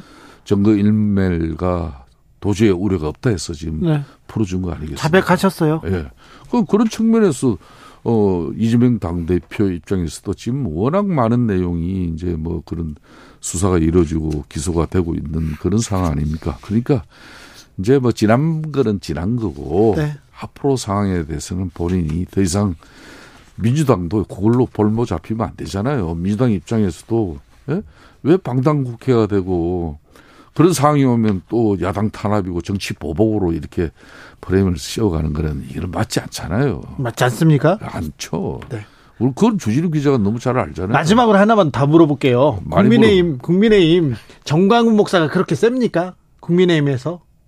세기보다는 이 사람이 좀 개성 있는 목소리를 가지고 있는 거죠. 개성 있는 목소리다. 또 이건 또 이건 또 또 신선한 또 학설입니다. 네. 말 조심해야 된다. 네네네. 네, 네. 네, 조심해야 되고 이제 이제 정강훈 목사의 입장에서 좀 우리 보수 진영에서 보면 맨 오른쪽의 목소리 아닙니까? 예. 그 오른쪽의 목소리에 또 이렇게 또 열광하시는 또 지층이 일부는 계시죠. 예. 그분들이 사실상 어 우리 당의 또 책임당원으로 이렇게 많이 또 당원 가입이 되신 부분도 있습니다. 예, 그렇다고 예, 해서 우리 당내 지도자들이나 언들이 그게 너무 연연을 하면 안 되는 거죠. 네. 민주당 입장에서도 좀 정북적이고 극자적인 목소리를 내는 맨 왼쪽에 선수들이 있다고 해서 크기에 함몰되어 버리면 문자 폭탄 터지고 그냥 얻어맞지만은 네. 그래도 민주당이 건강해진 다양한 목소리가 있으니까 민주당이 유지되는 거 아닙니까? 아, 참, 김성태 의장은 참 안 걸려드네. 하나 이렇게, 이렇게 걸으려고 했는데 안 걸려. 근데 국민의힘 최고위원들한테는 참, 좀 강의가 필요한 것 같아요, 의장님의. 이게 좀 요즘 이제 본인들이 여러 행태로 분발을 하려고 하는데 네. 여의도가 국회에서 분발이 안 되면 그 부담이 지금 여소자대 정국에서는 우리가 만일 야당을 하더라도 어, 국정 운영에 대통령에게 심대한 타격을 입혀버립니다. 예. 보도의 정치 행위로서. 네. 이게 대표적으로 이런 단독 법안 처리로 거부권을 행사 안 하자니 그렇고 이건 행사하면 또 남용하고 뭐 이렇게 또 정치적 문제로 곤혹스러워지는 거예요. 이걸 민주당이 하고 있는 거예요, 지금. 이걸 지금 사전에 막으려면 어떻게 했습니까? 국민의힘이 더 분발해야 되는 거죠. 그렇죠. 국민의힘이 네? 또 유도했다 이렇게 또 나오니까. 아, 네. 유도 유도할 정도로 정치력이 있다면 걱정이나 안 하죠. 아 그렇습니까? 네. 여기까지 듣겠습니다. 김성태 국민의힘 중앙위원회 상임의장님이었습니다. 감사합니다. 예, 감사합니다. 정치 피로, 사건 사고로 인한 피로, 고달픈 일상에서 오는 피로. 오늘 시사하셨습니까? 경험해 보세요. 들은 날과 안 들은 날의 차이. 여러분의 피로를 날려줄 저녁 한 끼 시사. 추진우 라이브.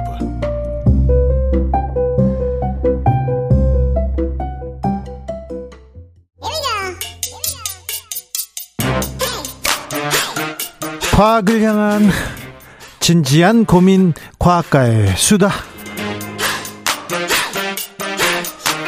주진우 라이브 과학 선생님입니다. 이선호 엑소쌤 모셨습니다. 어서 오세요. 네, 반갑습니다. 엑소쌤입니다. 오늘은 어떤 얘기 해 주시겠습니까, 선생님? 오늘이 또 식목일이니까. 식목일이죠. 어, 오늘 뭐 식물이나 또는 이 식물이 빛깔을 내는 알록달록한 색소 이야기. 네. 네, 그런 것들을 준비했습니다. 옛날에는 식목일 쉬었는데 네. 나무 심으러도 갔던 기억이 있는데. 맞아요. 저희 어릴 때만 해도 나무 심고 네. 그렇게 했었는데 요즘에는 또 다 출근을 하시고. 그러니까요. 네. 아쉽다. 음, 사실 이 식목일에 나무 심는 거 효과가 네. 뭐 이산화탄소도 흡수하고 산사태도 방지하고 네. 그리고 뭐 생물 다양성도 늘려주고 다양한 장점들이 많은데요. 네. 네, 이것 중에서 사실 산소를 식물들이 지구상에 있는 산소를 대부분 만들었다라고 많은 분들이 착각하시는데 산소 만든 거 아닙니까 나무들이? 나무들이 산소를 많이 만들긴 해요. 네. 하지만 이 지구상에 있는 한 70에서 80%의 산소는 나 식물 말고 다른 생명체가 만들었거든요. 그래요? 네. 누가요? 많은 분들이 이렇게 알고 계실 거예요. 그 녹조 현상 들어보셨죠? 네. 그 녹조 현상이 사실은 우리 눈에 보이지 않는 아주 작은 남세균이라는 네. 식물처럼 얘도 빛을 받으면 광합성해서 산소를 만들어내는 세균이 있거든요. 네. 그래서 남조류 남세균이라 그러는데 얘네들이 보이지 않지만 지구상의 대부분의 산소를 만들고 만들고 만들었고 만들고 있다. 아 녹조가요? 네, 녹조가. 네. 아, 나무가 나무보다도 이런 녹조 이런 세균들이 더 많이 만듭니까? 맞습니다. 남세균이 대부분의 산소를 만들었다고 해요. 아, 또 오늘 하나 배웠습니다. 네네. 뭐 지구의 허파 아마존에서 다 만든 거 아니에요? 아, 그것도 이제 사실은 잘못된 얘기고 지구의 허파라는 아마존에서 산소가 많이 나오긴 해도 네. 거기에 있는 생명체들이 다시 그거 다 산소를 먹거든요. 네. 그래서 사실상 거의 0에 가깝다. 아마존에서 나오는 산소는 아마존 산소는 아마존에서 다 쓰는 다 쓴다. 네. 아, 네. 녹조가 다른 세균들이 만든다. 네. 알겠습니다. 아무튼 오늘 또 식목일 특집이니까 예. 어, 우선 우리나라에서 네. 가장 오래된 나무가 제가 어느 정도 나이를 먹었는지 조사해 봤거든요. 그래요? 네. 어, 성균관대 가면 은 600년 된 은행나무가 있습니다. 그쵸. 네. 600년 된 것도 있고, 저희가 알기로 이제 가장 유명한 나무가 정의품송. 정의품송 몇 살이에요? 어, 그 친구도, 친구라고 하면, 하면 안 되죠. 이제 네. 관직이 있으니까. 네. 어, 한 600에서 700년 됐고요. 그 할아버지라고 할게요. 어, 그런데, 네. 그거보다 훨씬 오래 산 나무들이 우리나라에 이제 존재하고 있는데, 네. 제가 top 3를 뽑았고. 아, 그래요? 3위는 양평 용문사에 네. 은행나무가 1100년을 살았고요. 아, 1100살 산 남은 산 나무가 있군요. 나무가 있습니다. 네. 그다음에 2등은 이 강원도 정선의 두위봉에 한 주목이 1400년을 살았다 그럽니다. 1400년 살았어요? 네. 오, 정선. 1위는 몇 년 살았을까요? 어, 몇 년입니까? 1위는 을릉도 도동의 향나무가 예. 무려 2500년을 살았다고 합니다. 향나무가 2500년 살아요? 아, 네. 오래 사네. 네. 완전 할아버지네요. 네, 우리나라에서 가장 오래된 나무는 이 울릉도에 있다. 2,500살 먹은 할아버지다. 야, 2,500년 된 나무가 있습니다. 우리나라에 울릉도에 있다고 합니다. 그러면요. 네. 전 세계에서 가장 많이 먹은 나이 많이 먹은 나무는 어디 있어요? 전 세계에서 가장 나이를 많이 먹은 나무는 이 아직도 살아 있고요. 미국 캘리포니아의 한 소나무인데 소나무예요? 네. 소나무가 이렇게 오래 살아요? 이 나무가 네. 메투세클라라는 이름도 가지고 있습니다. 네. 이 나무의 나이는 4,850년 정도. 4,800년이요? 네, 4,800년. 4,850년까지 거의 맞춰요, 이걸? 그렇죠. 이제 아, 이런 이거 그, 확실합니까? 네, 탄소 동위원소 이런 거 이제 방사선 동위원소 기법을 이용해서 구체적으로 나이대를 추정할 수 있고요. 탄소 동위원소. 아, 이렇게 나이테 잘라서 이렇게 나이 보는 거 아니에요? 그러면 이제 그 나무가 사망하게 되니까. 그렇죠. 네. 그래서 이런 네. 그 특수한 좀 오래됐다고 해가지고 야 좀 오래됐어 그래서 4,850년 정도 됐어 이거 그냥 만든 거 아니에요? 아 정확한 이제 기법으로 네. 어, 과학적인 그런 그 tool을 이용해서 추정을 했다고 그러고요. 나이테 보고 한다고 저는 그렇게 어렸을 때 배워가지고 맞아요. 사실 나이테를 통해서도 우리가 이 나이 나무의 나이를 추정할 수 있는데. 네. 이 원리를 제가 짧게 설명드리자면 사실 나무가 나이를 먹으면 먹을수록 이 기둥 역할하는 줄기가 점점 굵어지거든요. 네. 이 굵어지는 이유가 결국 겉부분에서부터 세포 분열이 계속 일어나기 때문에 결국 점점 이제 굵어지는데 결국 이 굵어지는 속도는 계절에 따라서 달라지거든요. 네. 근데 우리나라에서는 봄, 여름에 햇볕이 강하고 세포 분열이 활발하고 또 물을 많이 공급받아서 봄 여름에 자라는 이 그 껍데기 부분은 부피가 큼직큼직하고 잘 자라고 잘 자라고 연해요. 예. 하지만 가을 겨울에는 성장 속도가 급격히 감소하고 물 공급도 별로 안 되다 보니까 얘네들은 굉장히 좀 얇고 또 색이 진합니다. 아 그렇군요. 네. 그러면 지금 봄 여름에 강하다고 했으니까 봄볕이 가을볕보다 훨씬 강하다는 거네요. 어 정확합니다. 네. 실제로 봄볕에 뭐 며느리 내보내고 가을볕 쌀 보낸다 이런 말이 네. 있는 것처럼 네. 봄이 일사량 여름보다 많거든요. 네. 평균적으로 대한민국의 제곱미터당 1,800 메가줄 정도 봄에 어, 막 쬐고요. 여름에는 한 1,500, 가을에는 한 1,000 정도 되는데 아무튼 어 정리를 하자면 결국 우리가 나이테를 잘라보면은 어 이게 여름 가 이제 봄 여름에는 좀 연하게 그다음 가을 겨울에는 진하게 이 원이 생기다 보니까 네. 결국 진한 원, 원한 연한 원, 진한 연, 진한 원, 연한 원 이 번갈아 가서 보이니까 네. 딱 연한 원이랑 진한 원 한 세트를 1년으로 볼 수 있다. 아, 네. 네. 그런데요. 그러면 북극 북극 나무는요? 네. 열대우림 나무는요? 아, 거기 있는 나무들은 사실 계절이 크게 변화가 없지 어, 않습니까? 어, 그러니까요. 그래서 걔네들의 나이테가 사실 추적하기가 어려워요. 아, 그래요? 네. 아, 질문 잘했네. 그 훌륭한 질문이십니다. 네네. 네. 자, 근데 나이테는 그렇고요. 아, 이제 꽃이 져요. 네. 꽃이 지자마자 네. 연두 연두 초록초록해집니다. 맞습니다. 왜 이렇게, 이렇게 식물들은 색깔을 이렇게 바꿀까요? 아, 사실 우리도 염색 할때 이 색소 염색약을 쓰지 않습니까? 네. 이 식물은 자체적으로 이런 색소 색깔에 나타나는 그 물감 같은 색소를 만들 수 있거든요. 그래요. 그래서 이게 대표적으로 초록색, 빨간색, 노란색, 주황색 등이 있는데 네. 보통 우리가 여름에 녹음이 우거질 때 이 초록색이 엽록소라는 초록색 색소를 아, 엽록소 있죠. 많이 알고 계시죠? 네. 그 다음에 벚꽃 같은 경우는 네. 안토시아닌이라는 빨간색 색소를 함유하고 있는데 그 양이 벚꽃에는 함량이 별로 많지 않다 보니까 약간 하얀색 분홍색 계열로 보이게 되는 것이에요. 약간 빨간 쪽이면 안토시아닌이 많은 거네요. 맞습니다. 네. 네. 그리고 가을에 단풍이 들 때도 아까 제가 말씀드린 것처럼 안토시아닌 색소가 많아지는 거고요. 네. 노란색 개나리 같은 경우는 이제 크산토필이라는 네. 노란색 색소를 많이 함유하고 있다. 아, 네.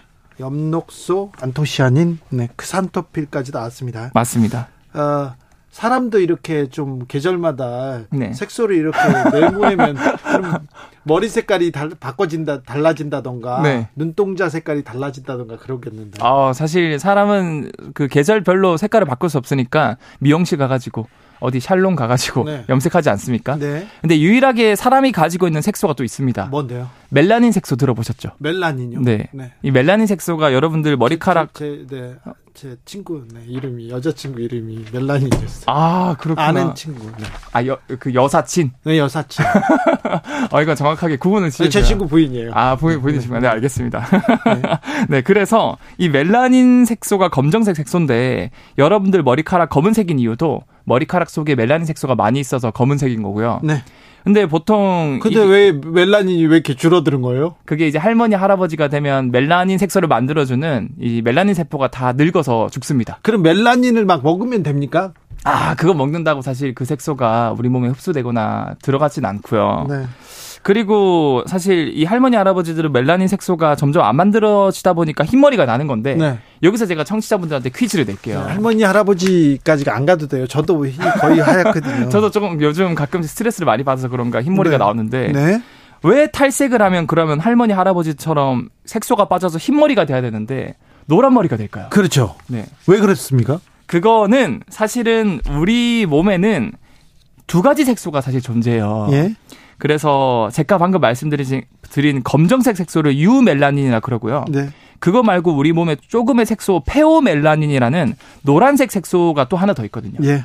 그래서 우리 머리카락에는 유멜라닌이랑 페오멜라닌이 있는데 탈색을 하면은 검정색 색소인 유멜라닌이 벗겨지고 노란색 색소인 페오멜라닌은 남아 있어요. 그런데 동양인은 검은 머리고 네. 서양인들은 약간 노란 머리잖아요. 맞습니다, 맞습니다. 그 이 색소 때문이에요. 아, 이것도 참 정확하신데 서양인들이 사실 유멜라닌 검정색 색소가 거의 없어요. 그래요? 그리고 노란색 색소인 페오멜라닌이 많아서 네. 금발이 많은 겁니다. 아 그렇습니까? 네. 네. 금발이 그렇게 많지 않아 가지고요. 네. 여성들 어, 외국 여성들 다 염색한 거예요. 아, 네, 블론디 다 그래요. 자, 눈 색깔도 다르잖아요. 아, 맞습니다. 네. 네. 이것도 결국에는 이 색소 멜라닌 색소 때문에 그런 건데 동양인 분들은 대부분 이제 눈동자 홍채가 검은색 갈색인 이유가 네. 제가 말씀드린 검정색 색소 유멜라닌이 많은 겁니다. 네. 맞습니다. 그런데 파란 눈을 가진 분들 뭐 초록색 눈을 가진 분들도 있지 않습니까? 네. 어그 이유는 사실 우리 홍채 멜라닌 색소가 많으면 빛을 다 흡수해서 검정색으로 나오는데 이 서양 사람들은 이런 멜라닌 색소가 많이 없다 보니까 이 빛이 들어왔을 때 대부분의 이제 파란 빛이 산란이 된다 그래요. 아, 파란색도 있죠. 네, 그래서 산란이 되면서 눈 색깔이 초록색 또는 파란 색깔로 보인다고 그런다. 어떻게 보면은 동양인이 어, 생존에 굉장히 좀 유리하다. 멜라닌 색소가 많아서 빛 흡수도 잘하고. 그렇습니까? 밤에도 잘 볼 수 있습니다. 네. 네. 김생근님께서 엑소쌤 과학은 참 신비하고 놀라운 것 같습니다. 얘기하시고요. 정옥택님께서는 엑소쌤 멋져요. 목소리도 멋지고. 아유 감사합니다. 아, 알려주는 상식도 신기한 것들 자세하게 참 자상하게도 알려주십니다. 이렇게 얘기합니다. 좋겠네요. 아유 감사합니다. 네. 네. 여기까지 할까요? 네. 과학 커뮤니케이터 이선호 엑소쌤이었습니다. 감사합니다. 네, 감사합니다. 교통정보센터 다녀오겠습니다. 임초희 씨.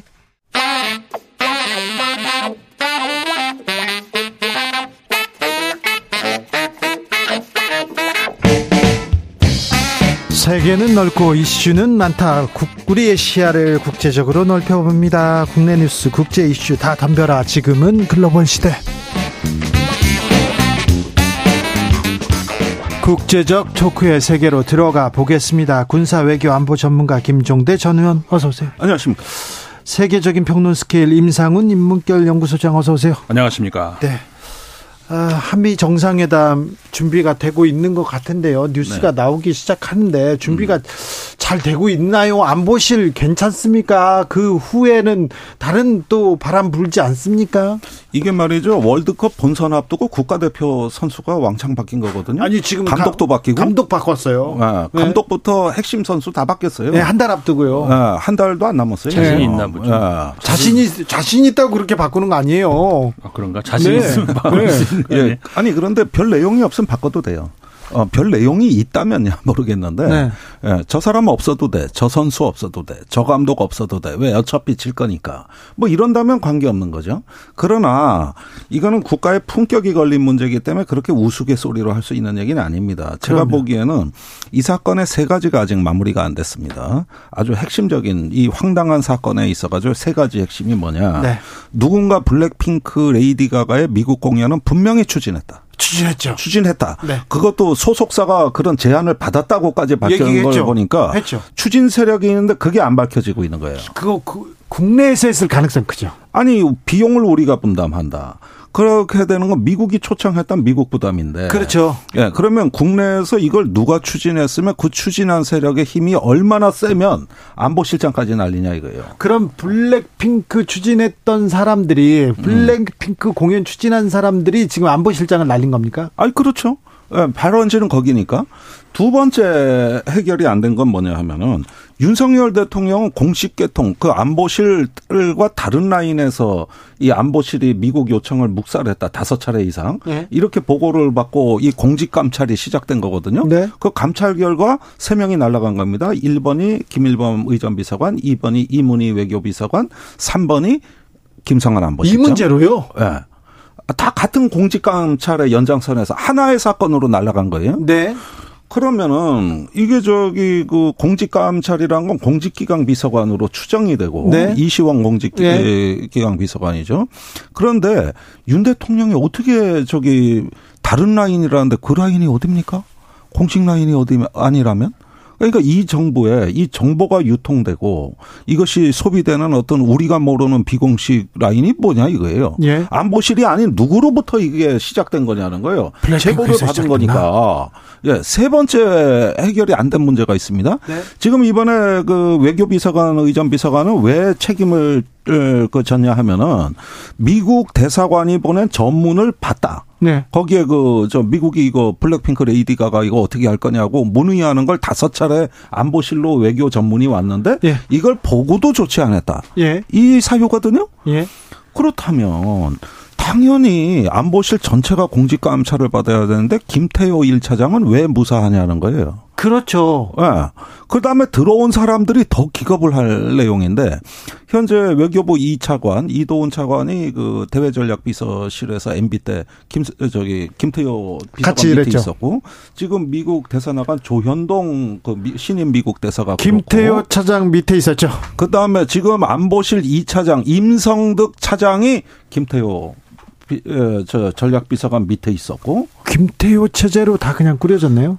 그 다음에 이종석 국방부 장관이 육군 대령일 때 대외전략비서실의 행정관이었고 보십시오. 완전히 이랬잖아요. 그리고 여기는 책임도 안 물어요. 이거 어떻게 된 겁니까? 그러니까 이게 선별적 공적 감찰이라는 게 뭐냐 이게 어떤 사람은 한일 정상회담이나 이런 후폭풍에 더 책임을 져야 되는데 네. 근데 까딱 없어요. 오히려 그러니까 더 강화됐네. 이런 부분들을 보면은 이 전체가 좀 이상하다는 겁니다. 이 세 가지 문제가 지금 그대로 안 풀린 상황에서 이제 한미 정상회담에 이게 어떤 영향을 줄지가 지금 우리가 눈여겨 봐야 될 대목이 돼 버린 거예요. 네. 그렇게 보면은 지금 이게 그 한국 경제의 근간을 뒤흔드는 공급망 재편에 관한 게 이번 한미 정상회에서 잘못 처리되면 우리도 일본 같이 됩니다. 일본도 그때 아무것도 아닌 일인 줄 알았는데 플라자 합의 해놓고 잃어버린 40년 된 거예요. 지금 그때는 아무것도 아니고 이번 한미 정상에서 별거 아닌 것 같아도 역사는 지나가 보면 그때가 분기점이었다. 음. 예. 그 순간이 분수령이었다. 이 순간이 지금 우리한테 다가오고 있습니다. 지난번에 조 바이든 대통령을 윤석열 대통령이 만났을 때 예. 웃고 그냥 뭐 사진 찍고 좋았잖아요. 나중에 보니까 예. 반도체 관련해서 예. 수많은 일들이 벌어지고 있었죠. 벌어지고 있었던 거예요. 그러니까 이 이야기는 이 한미 정상회담에 이런 문제를 앞두고 있다면 하면은 이 저 문책을 하고 싶어도 문책할 수가 없는 겁니다. 음. 한미 정상회담 끝나고 해도 끝나고. 되는 거예요. 그러면 이 황당한 일들과 우리가 모르는 그 어, 거대한 중력장이 느껴지나 볼 수 없는 존재. 블랙핑크 공연을 추진한 세력. 이런 어떤 블랙홀 같은 존재가 있고 대통령이 뜻밖의 라인에서 정보복을 받고 이런 전체가 구성해내는 앞으로 정상 외교의 가장 결정적 순간들. 여기서 우리는 무엇을 앞으로 목격하게 될 것인가. 네. 이 점을 묻고 싶은 겁니다. 대비를 잘 하고 있는지 정상회담 잘 국가를 위해서 국익을 위해서 국민을 위해서 좀 준비도 잘하고 잘해 주셔야 되는데 가서 국익을 위해서 큰 소리도 치고 내가 많이 줬으니까 이건 내놔라 이런 얘기도 하고 그리고 음. 남북의 평화를 위해서는 긴장 고조를 위해서 긴장 고조에 더 나서지 마라 이런 얘기도 좀 해주셨으면 하는데 네, 네좀 잘해 주시길 좀 외교 무대라는 데가 과거 이제 그런 얘기도 있었잖아요 그 외, 외교 그 자리는 그러니까 다른 나라와 이렇게 부딪히는 자리는 군인 아니면 외교관이다.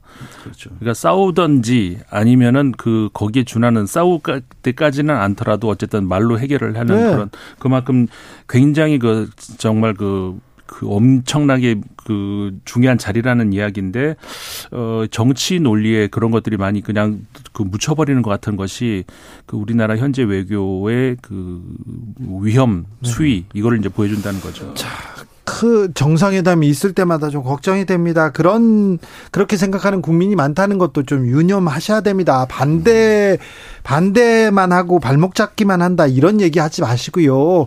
정상회담 그리고 순방 이후에 이렇게 논란이 되거나 이렇게 부정적인 기사가 많이 나왔던 적도 없었다. 이 얘기도 한번 정상회담 전에 벌써 청구서부터 날라오고 있어요. 자, 전직 대통령 중 최초로 미국에서 트럼프 전 대통령 기소됐습니다. 트럼프 전 대통령은 전례 없는 엄청난 선거 개입이다 이렇게 얘기하고 있는데 또이 어, 지금 음, 기소를 또 정치적으로 잘 이용해서 지지층을 결집하고도 있어요. 네, 그, 그 프랑스, 미국, 일본, 소위 우리가 이제 그 강대국이고 민주주의 선진국이다 이렇게 하는 나라들이잖아요. 근데 이런 나라들이 지금 예외 없이 민주주의 대위기 라고 얘기할 수 있는 그런 그 상황으로 가고 있습니다. 일본은 민주주의 선진국은 아닌 것 같고요. 아니 네. 그런데 네 프랑스와 네 그러니까 다른 선진국은 맞습니다. 미국 같은 경우도 이제 마찬가지예요. 네. 일본을 보면 그 비슷한 것인데 뭐냐면은 제도적 의미에서 그러니까 법치적 의미, 법치 민주주의다. 그러니까 제도는 갖춰져 있다. 예. 그런 의미에서는 네. 민주주의라고 네. 할수 있는 거죠. 미국 같은 경우도 마찬가지 있는데 어 지금 그러니까 그 대화는 완전히 단절돼 버렸고요. 그 다음에 모든 그 법 은 그 정권을 보호하는 데 활용이 되고 있고 네. 소위 우리가 법 기술자들이라 이런 얘기를 하는데 그렇죠. 그러니까 그리고 그 뒤에는 그 까딱 안 하는 지지자들이 한 30%에서 40% 정도 하는 이번 트럼프 대통령의 기소도 민주당 지지자들은 이거는 잘된 기소고 법치에 법치를 지금 잘 구현하고 있다 이렇게 생각하고 네. 공화당 지지자들은 이거는 그 정치적 기소다 이렇게 보잖아요. 그러니까 우리가 스포츠를 이야기를 할 때 보통 운동 뭐 이렇게 운동이라는 것이 본질적으로는 우리가 이제 건강을 위한 어떤 그 몸을 움직이고 그런 활동이라고 생각을 할 수 있잖아요. 근데 어 현대 우리가 스포츠를 이야기할 때는 그런 거하고 관련이 없죠. 그냥 우리 편이 이기면 되는 것이고 무슨 수를 써도 방, 반칙을 써도 그냥 우리 편이 이기면 되는 것이지 상대방이 아무리 멋진 플레이를 보여주는 거 우리는 관심이 없잖아요. 스포츠는 좀 그렇죠. 그러니까는 그 지금 정치가 완전히 그렇게 돼간다는 거죠. 진영으로 네. 완전히 날려서 나누, 나뉘어서 어 저, 저도 날리면이라 할 뻔했는데 네. 완전히 나뉘어 가지고 정책이 무엇인지는 관련 아무 관심도 없고 그냥 우리 편이 당하는지 안 당하는지 저쪽 편이 당하는지 안 당하는지만 관련 관심이 있는 것이고 대표적인 게 지금 미국의 그 트럼프 대통령 기소가 그런 것이 거든요. 34개의 무려 그 건이 기 기소건이 있는데 그리고 이제 미국 같은 경우에 지금 뉴욕주에서 그거를 그 관할을 하고 있잖아요. 뉴욕주 검찰이. 네. 그런데 특히 이제 거기 같은 경우 모든 주가 뭐 비슷합니다만은 어 소위 말해서 화이트 칼라 범죄 그러니까 한마디로 먹물들 배웠다는 사람들이 이제 법을 이용하고 돈을 이용하고 이런 것들을 이용해서 권력형 범죄죠. 그렇죠. 권력형 범죄들 이거에 대해서 중형을 그 좀 하겠다는 이 여기에 지금 걸려 있거든요. 그래야죠. 예. 근데 그런데 이런 상황에서도 트럼프 대, 전 대통령의 지지율은 갑자기 치솟았죠. 네. 그 공화당 내부 지지자들 그 보면은 어, 최근 여론조사를 보면은 수, 치는 말씀하시지 마시고요. 아 그래요? 네. 아, 외국 것도 안 돼요? 네, 외국 것도 안 됩니다. 아. KBS는 아, 공정하거든요. 음. 주진우 라이브는 또 특별히 공정해야 됩니다. 알겠습니다. 압도적 차이로. 압도적 아니 그, 근데 그, 네. 압도적 차이로 지금 지지율이 오르고 있는데 지금 트럼프의 트럼프의 혐의가 성추문은 했고요. 입막음. 이에요 네. 최소 세 건이에요. 네. 성추문을 했고 입막음이라니까요. 그런데도요. 그러니까 입막음을 하려고 어쨌든 돈을, 돈을 썼고 어. 그러면 돈을 썼는데 거기다 회계에다가 입막음용으로 쓰지는 않을 거 아니에요. 네. 그러니까 회계 장부 부정하게 작성한 것이고 네, 기업 문서 조작이에요. 그러니까 네. 결국은 그거거든요. 문서 조작인데 굉장히 중범죄거든요. 예. 명백한 범죄인데도 불구하고 지지율은 펑펑 오르고 있다는 것이죠. 2위 드센티스하고 어마어마한 표차로 지금 오르고 있거든요. 자, 그런데 법, 이 재판 결과에 따라서 이게 선거에 뭐 나오고 못 나오고 당락이 바뀌고 그러지 않을까요? 네, 저는요. 이런 게 이제 극단화된 이제 정치 확증 편향으로 완전히 종족주의적으로 분열된 세계에서는 이런 어떤 그 막가는 판이 차라리 유권자 취향에 맞을지도 몰라요. 그게 심각성입니다. 아이고. 그러니까 지금 보십시오. 이게 어디 트럼프만의 현상입니까? 아까 5대 그 저기 민주주의 선진국 얘기했지만은요. 인도에서는요. 야당 대표 의원직을 박탈했어요. 지금 거기도 명예훼손죄로 걸어가지고 더 엉망입니다. 네. 그 옆에 인도네시아는 어떻습니까? 자유주의 세력하고 이슬람 세력이 이제는 끝장을 보자고 싸워요. 이스라엘 어떻습니까? 지금 저 사법 제도가 다 무너질 판이에요. 네. 네. 입법 사법 행정의 근간이 흔들리고 있어요. 뭐 이게 미국하고 협력적인 나라들이에요. 자, 5대 국가뿐만 아니에요. 우린 다릅니까? 우리도 어, 어.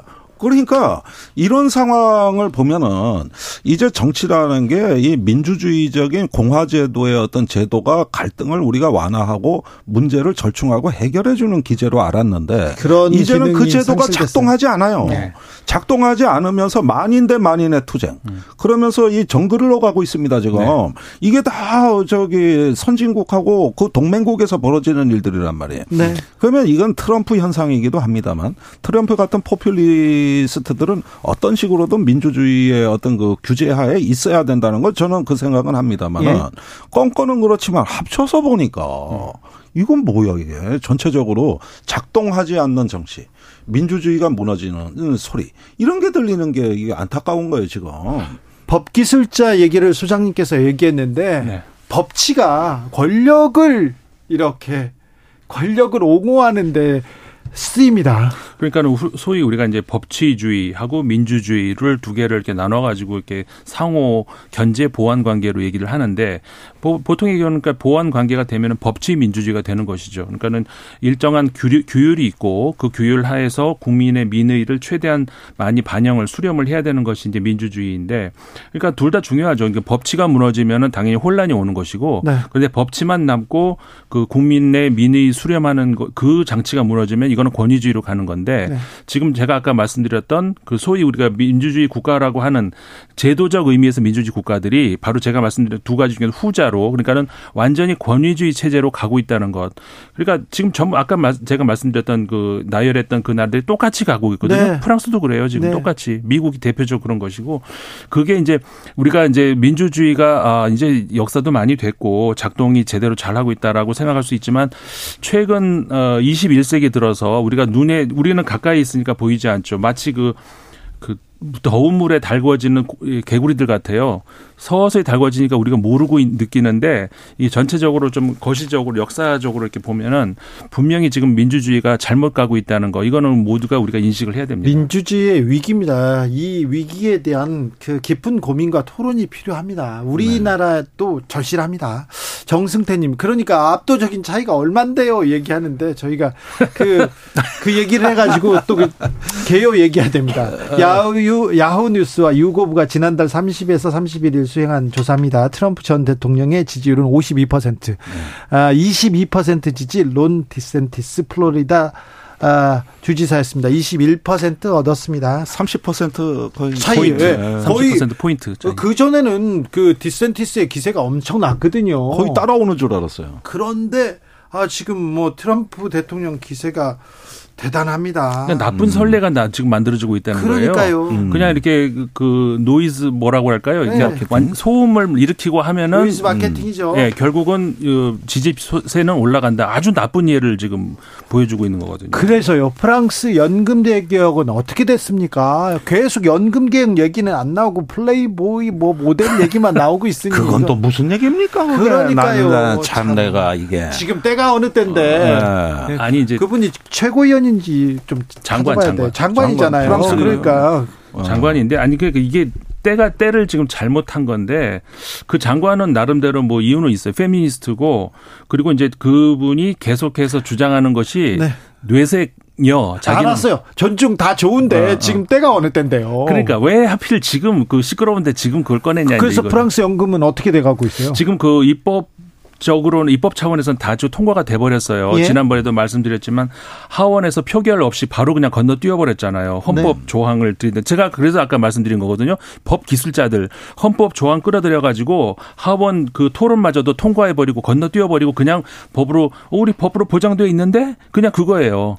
그렇게 하면서 그냥 통과가 돼 버렸어요. 이제 남은 거 하나는 14일 날 한국의 그 헌법재판소에 해당하는 헌법위원회에서 이것의 위헌 여부, 그 다음에 지금 야당에서는 아 이건 도저히 안 된다. 국민투표를 왜냐하면 지금 국민 절대 다수가 어그 반대를 하고 있거든요. 그렇기 때문에 이거는 국민한테 물어보고 가야 된다라고 하는 국민투표를 주장을 했는데 여기에 대해서 이제 헌법위원회가 과연 그게 가능한지 거기에 대한 판단. 이게 두 가지의 어, 헌법위원회 판단이 14일 날 남아 있거든요. 그게 이제 마지막 단계라고 할 수가 있는 것이고, 근데 최근에 CG 그러니까 불어로 세제 때라고 하는 그 규모로 보면 두 번째로 큰 그 노조 어, 약간 진보 성향입니다. 가장 큰 노조가 이제 중도 성향이고 여기서는 최근에 사무총장까지 바꿨어요. 그러니까 어, 완전히 그 대정부 투쟁을 하겠다는 거거든요.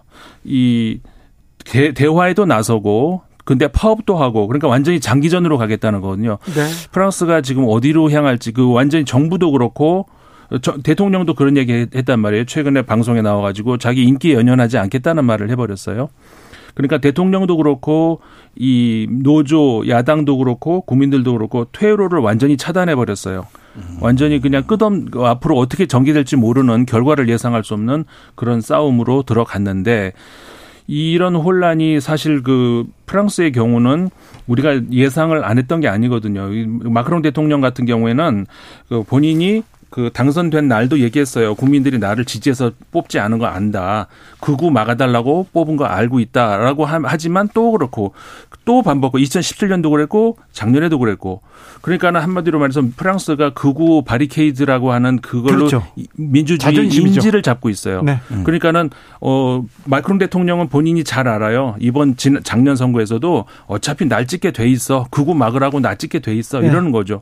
그러면서 그러니까 민주주의 위기라는 것은 것은 프랑스에서는 바로 또 거기에 있는 거.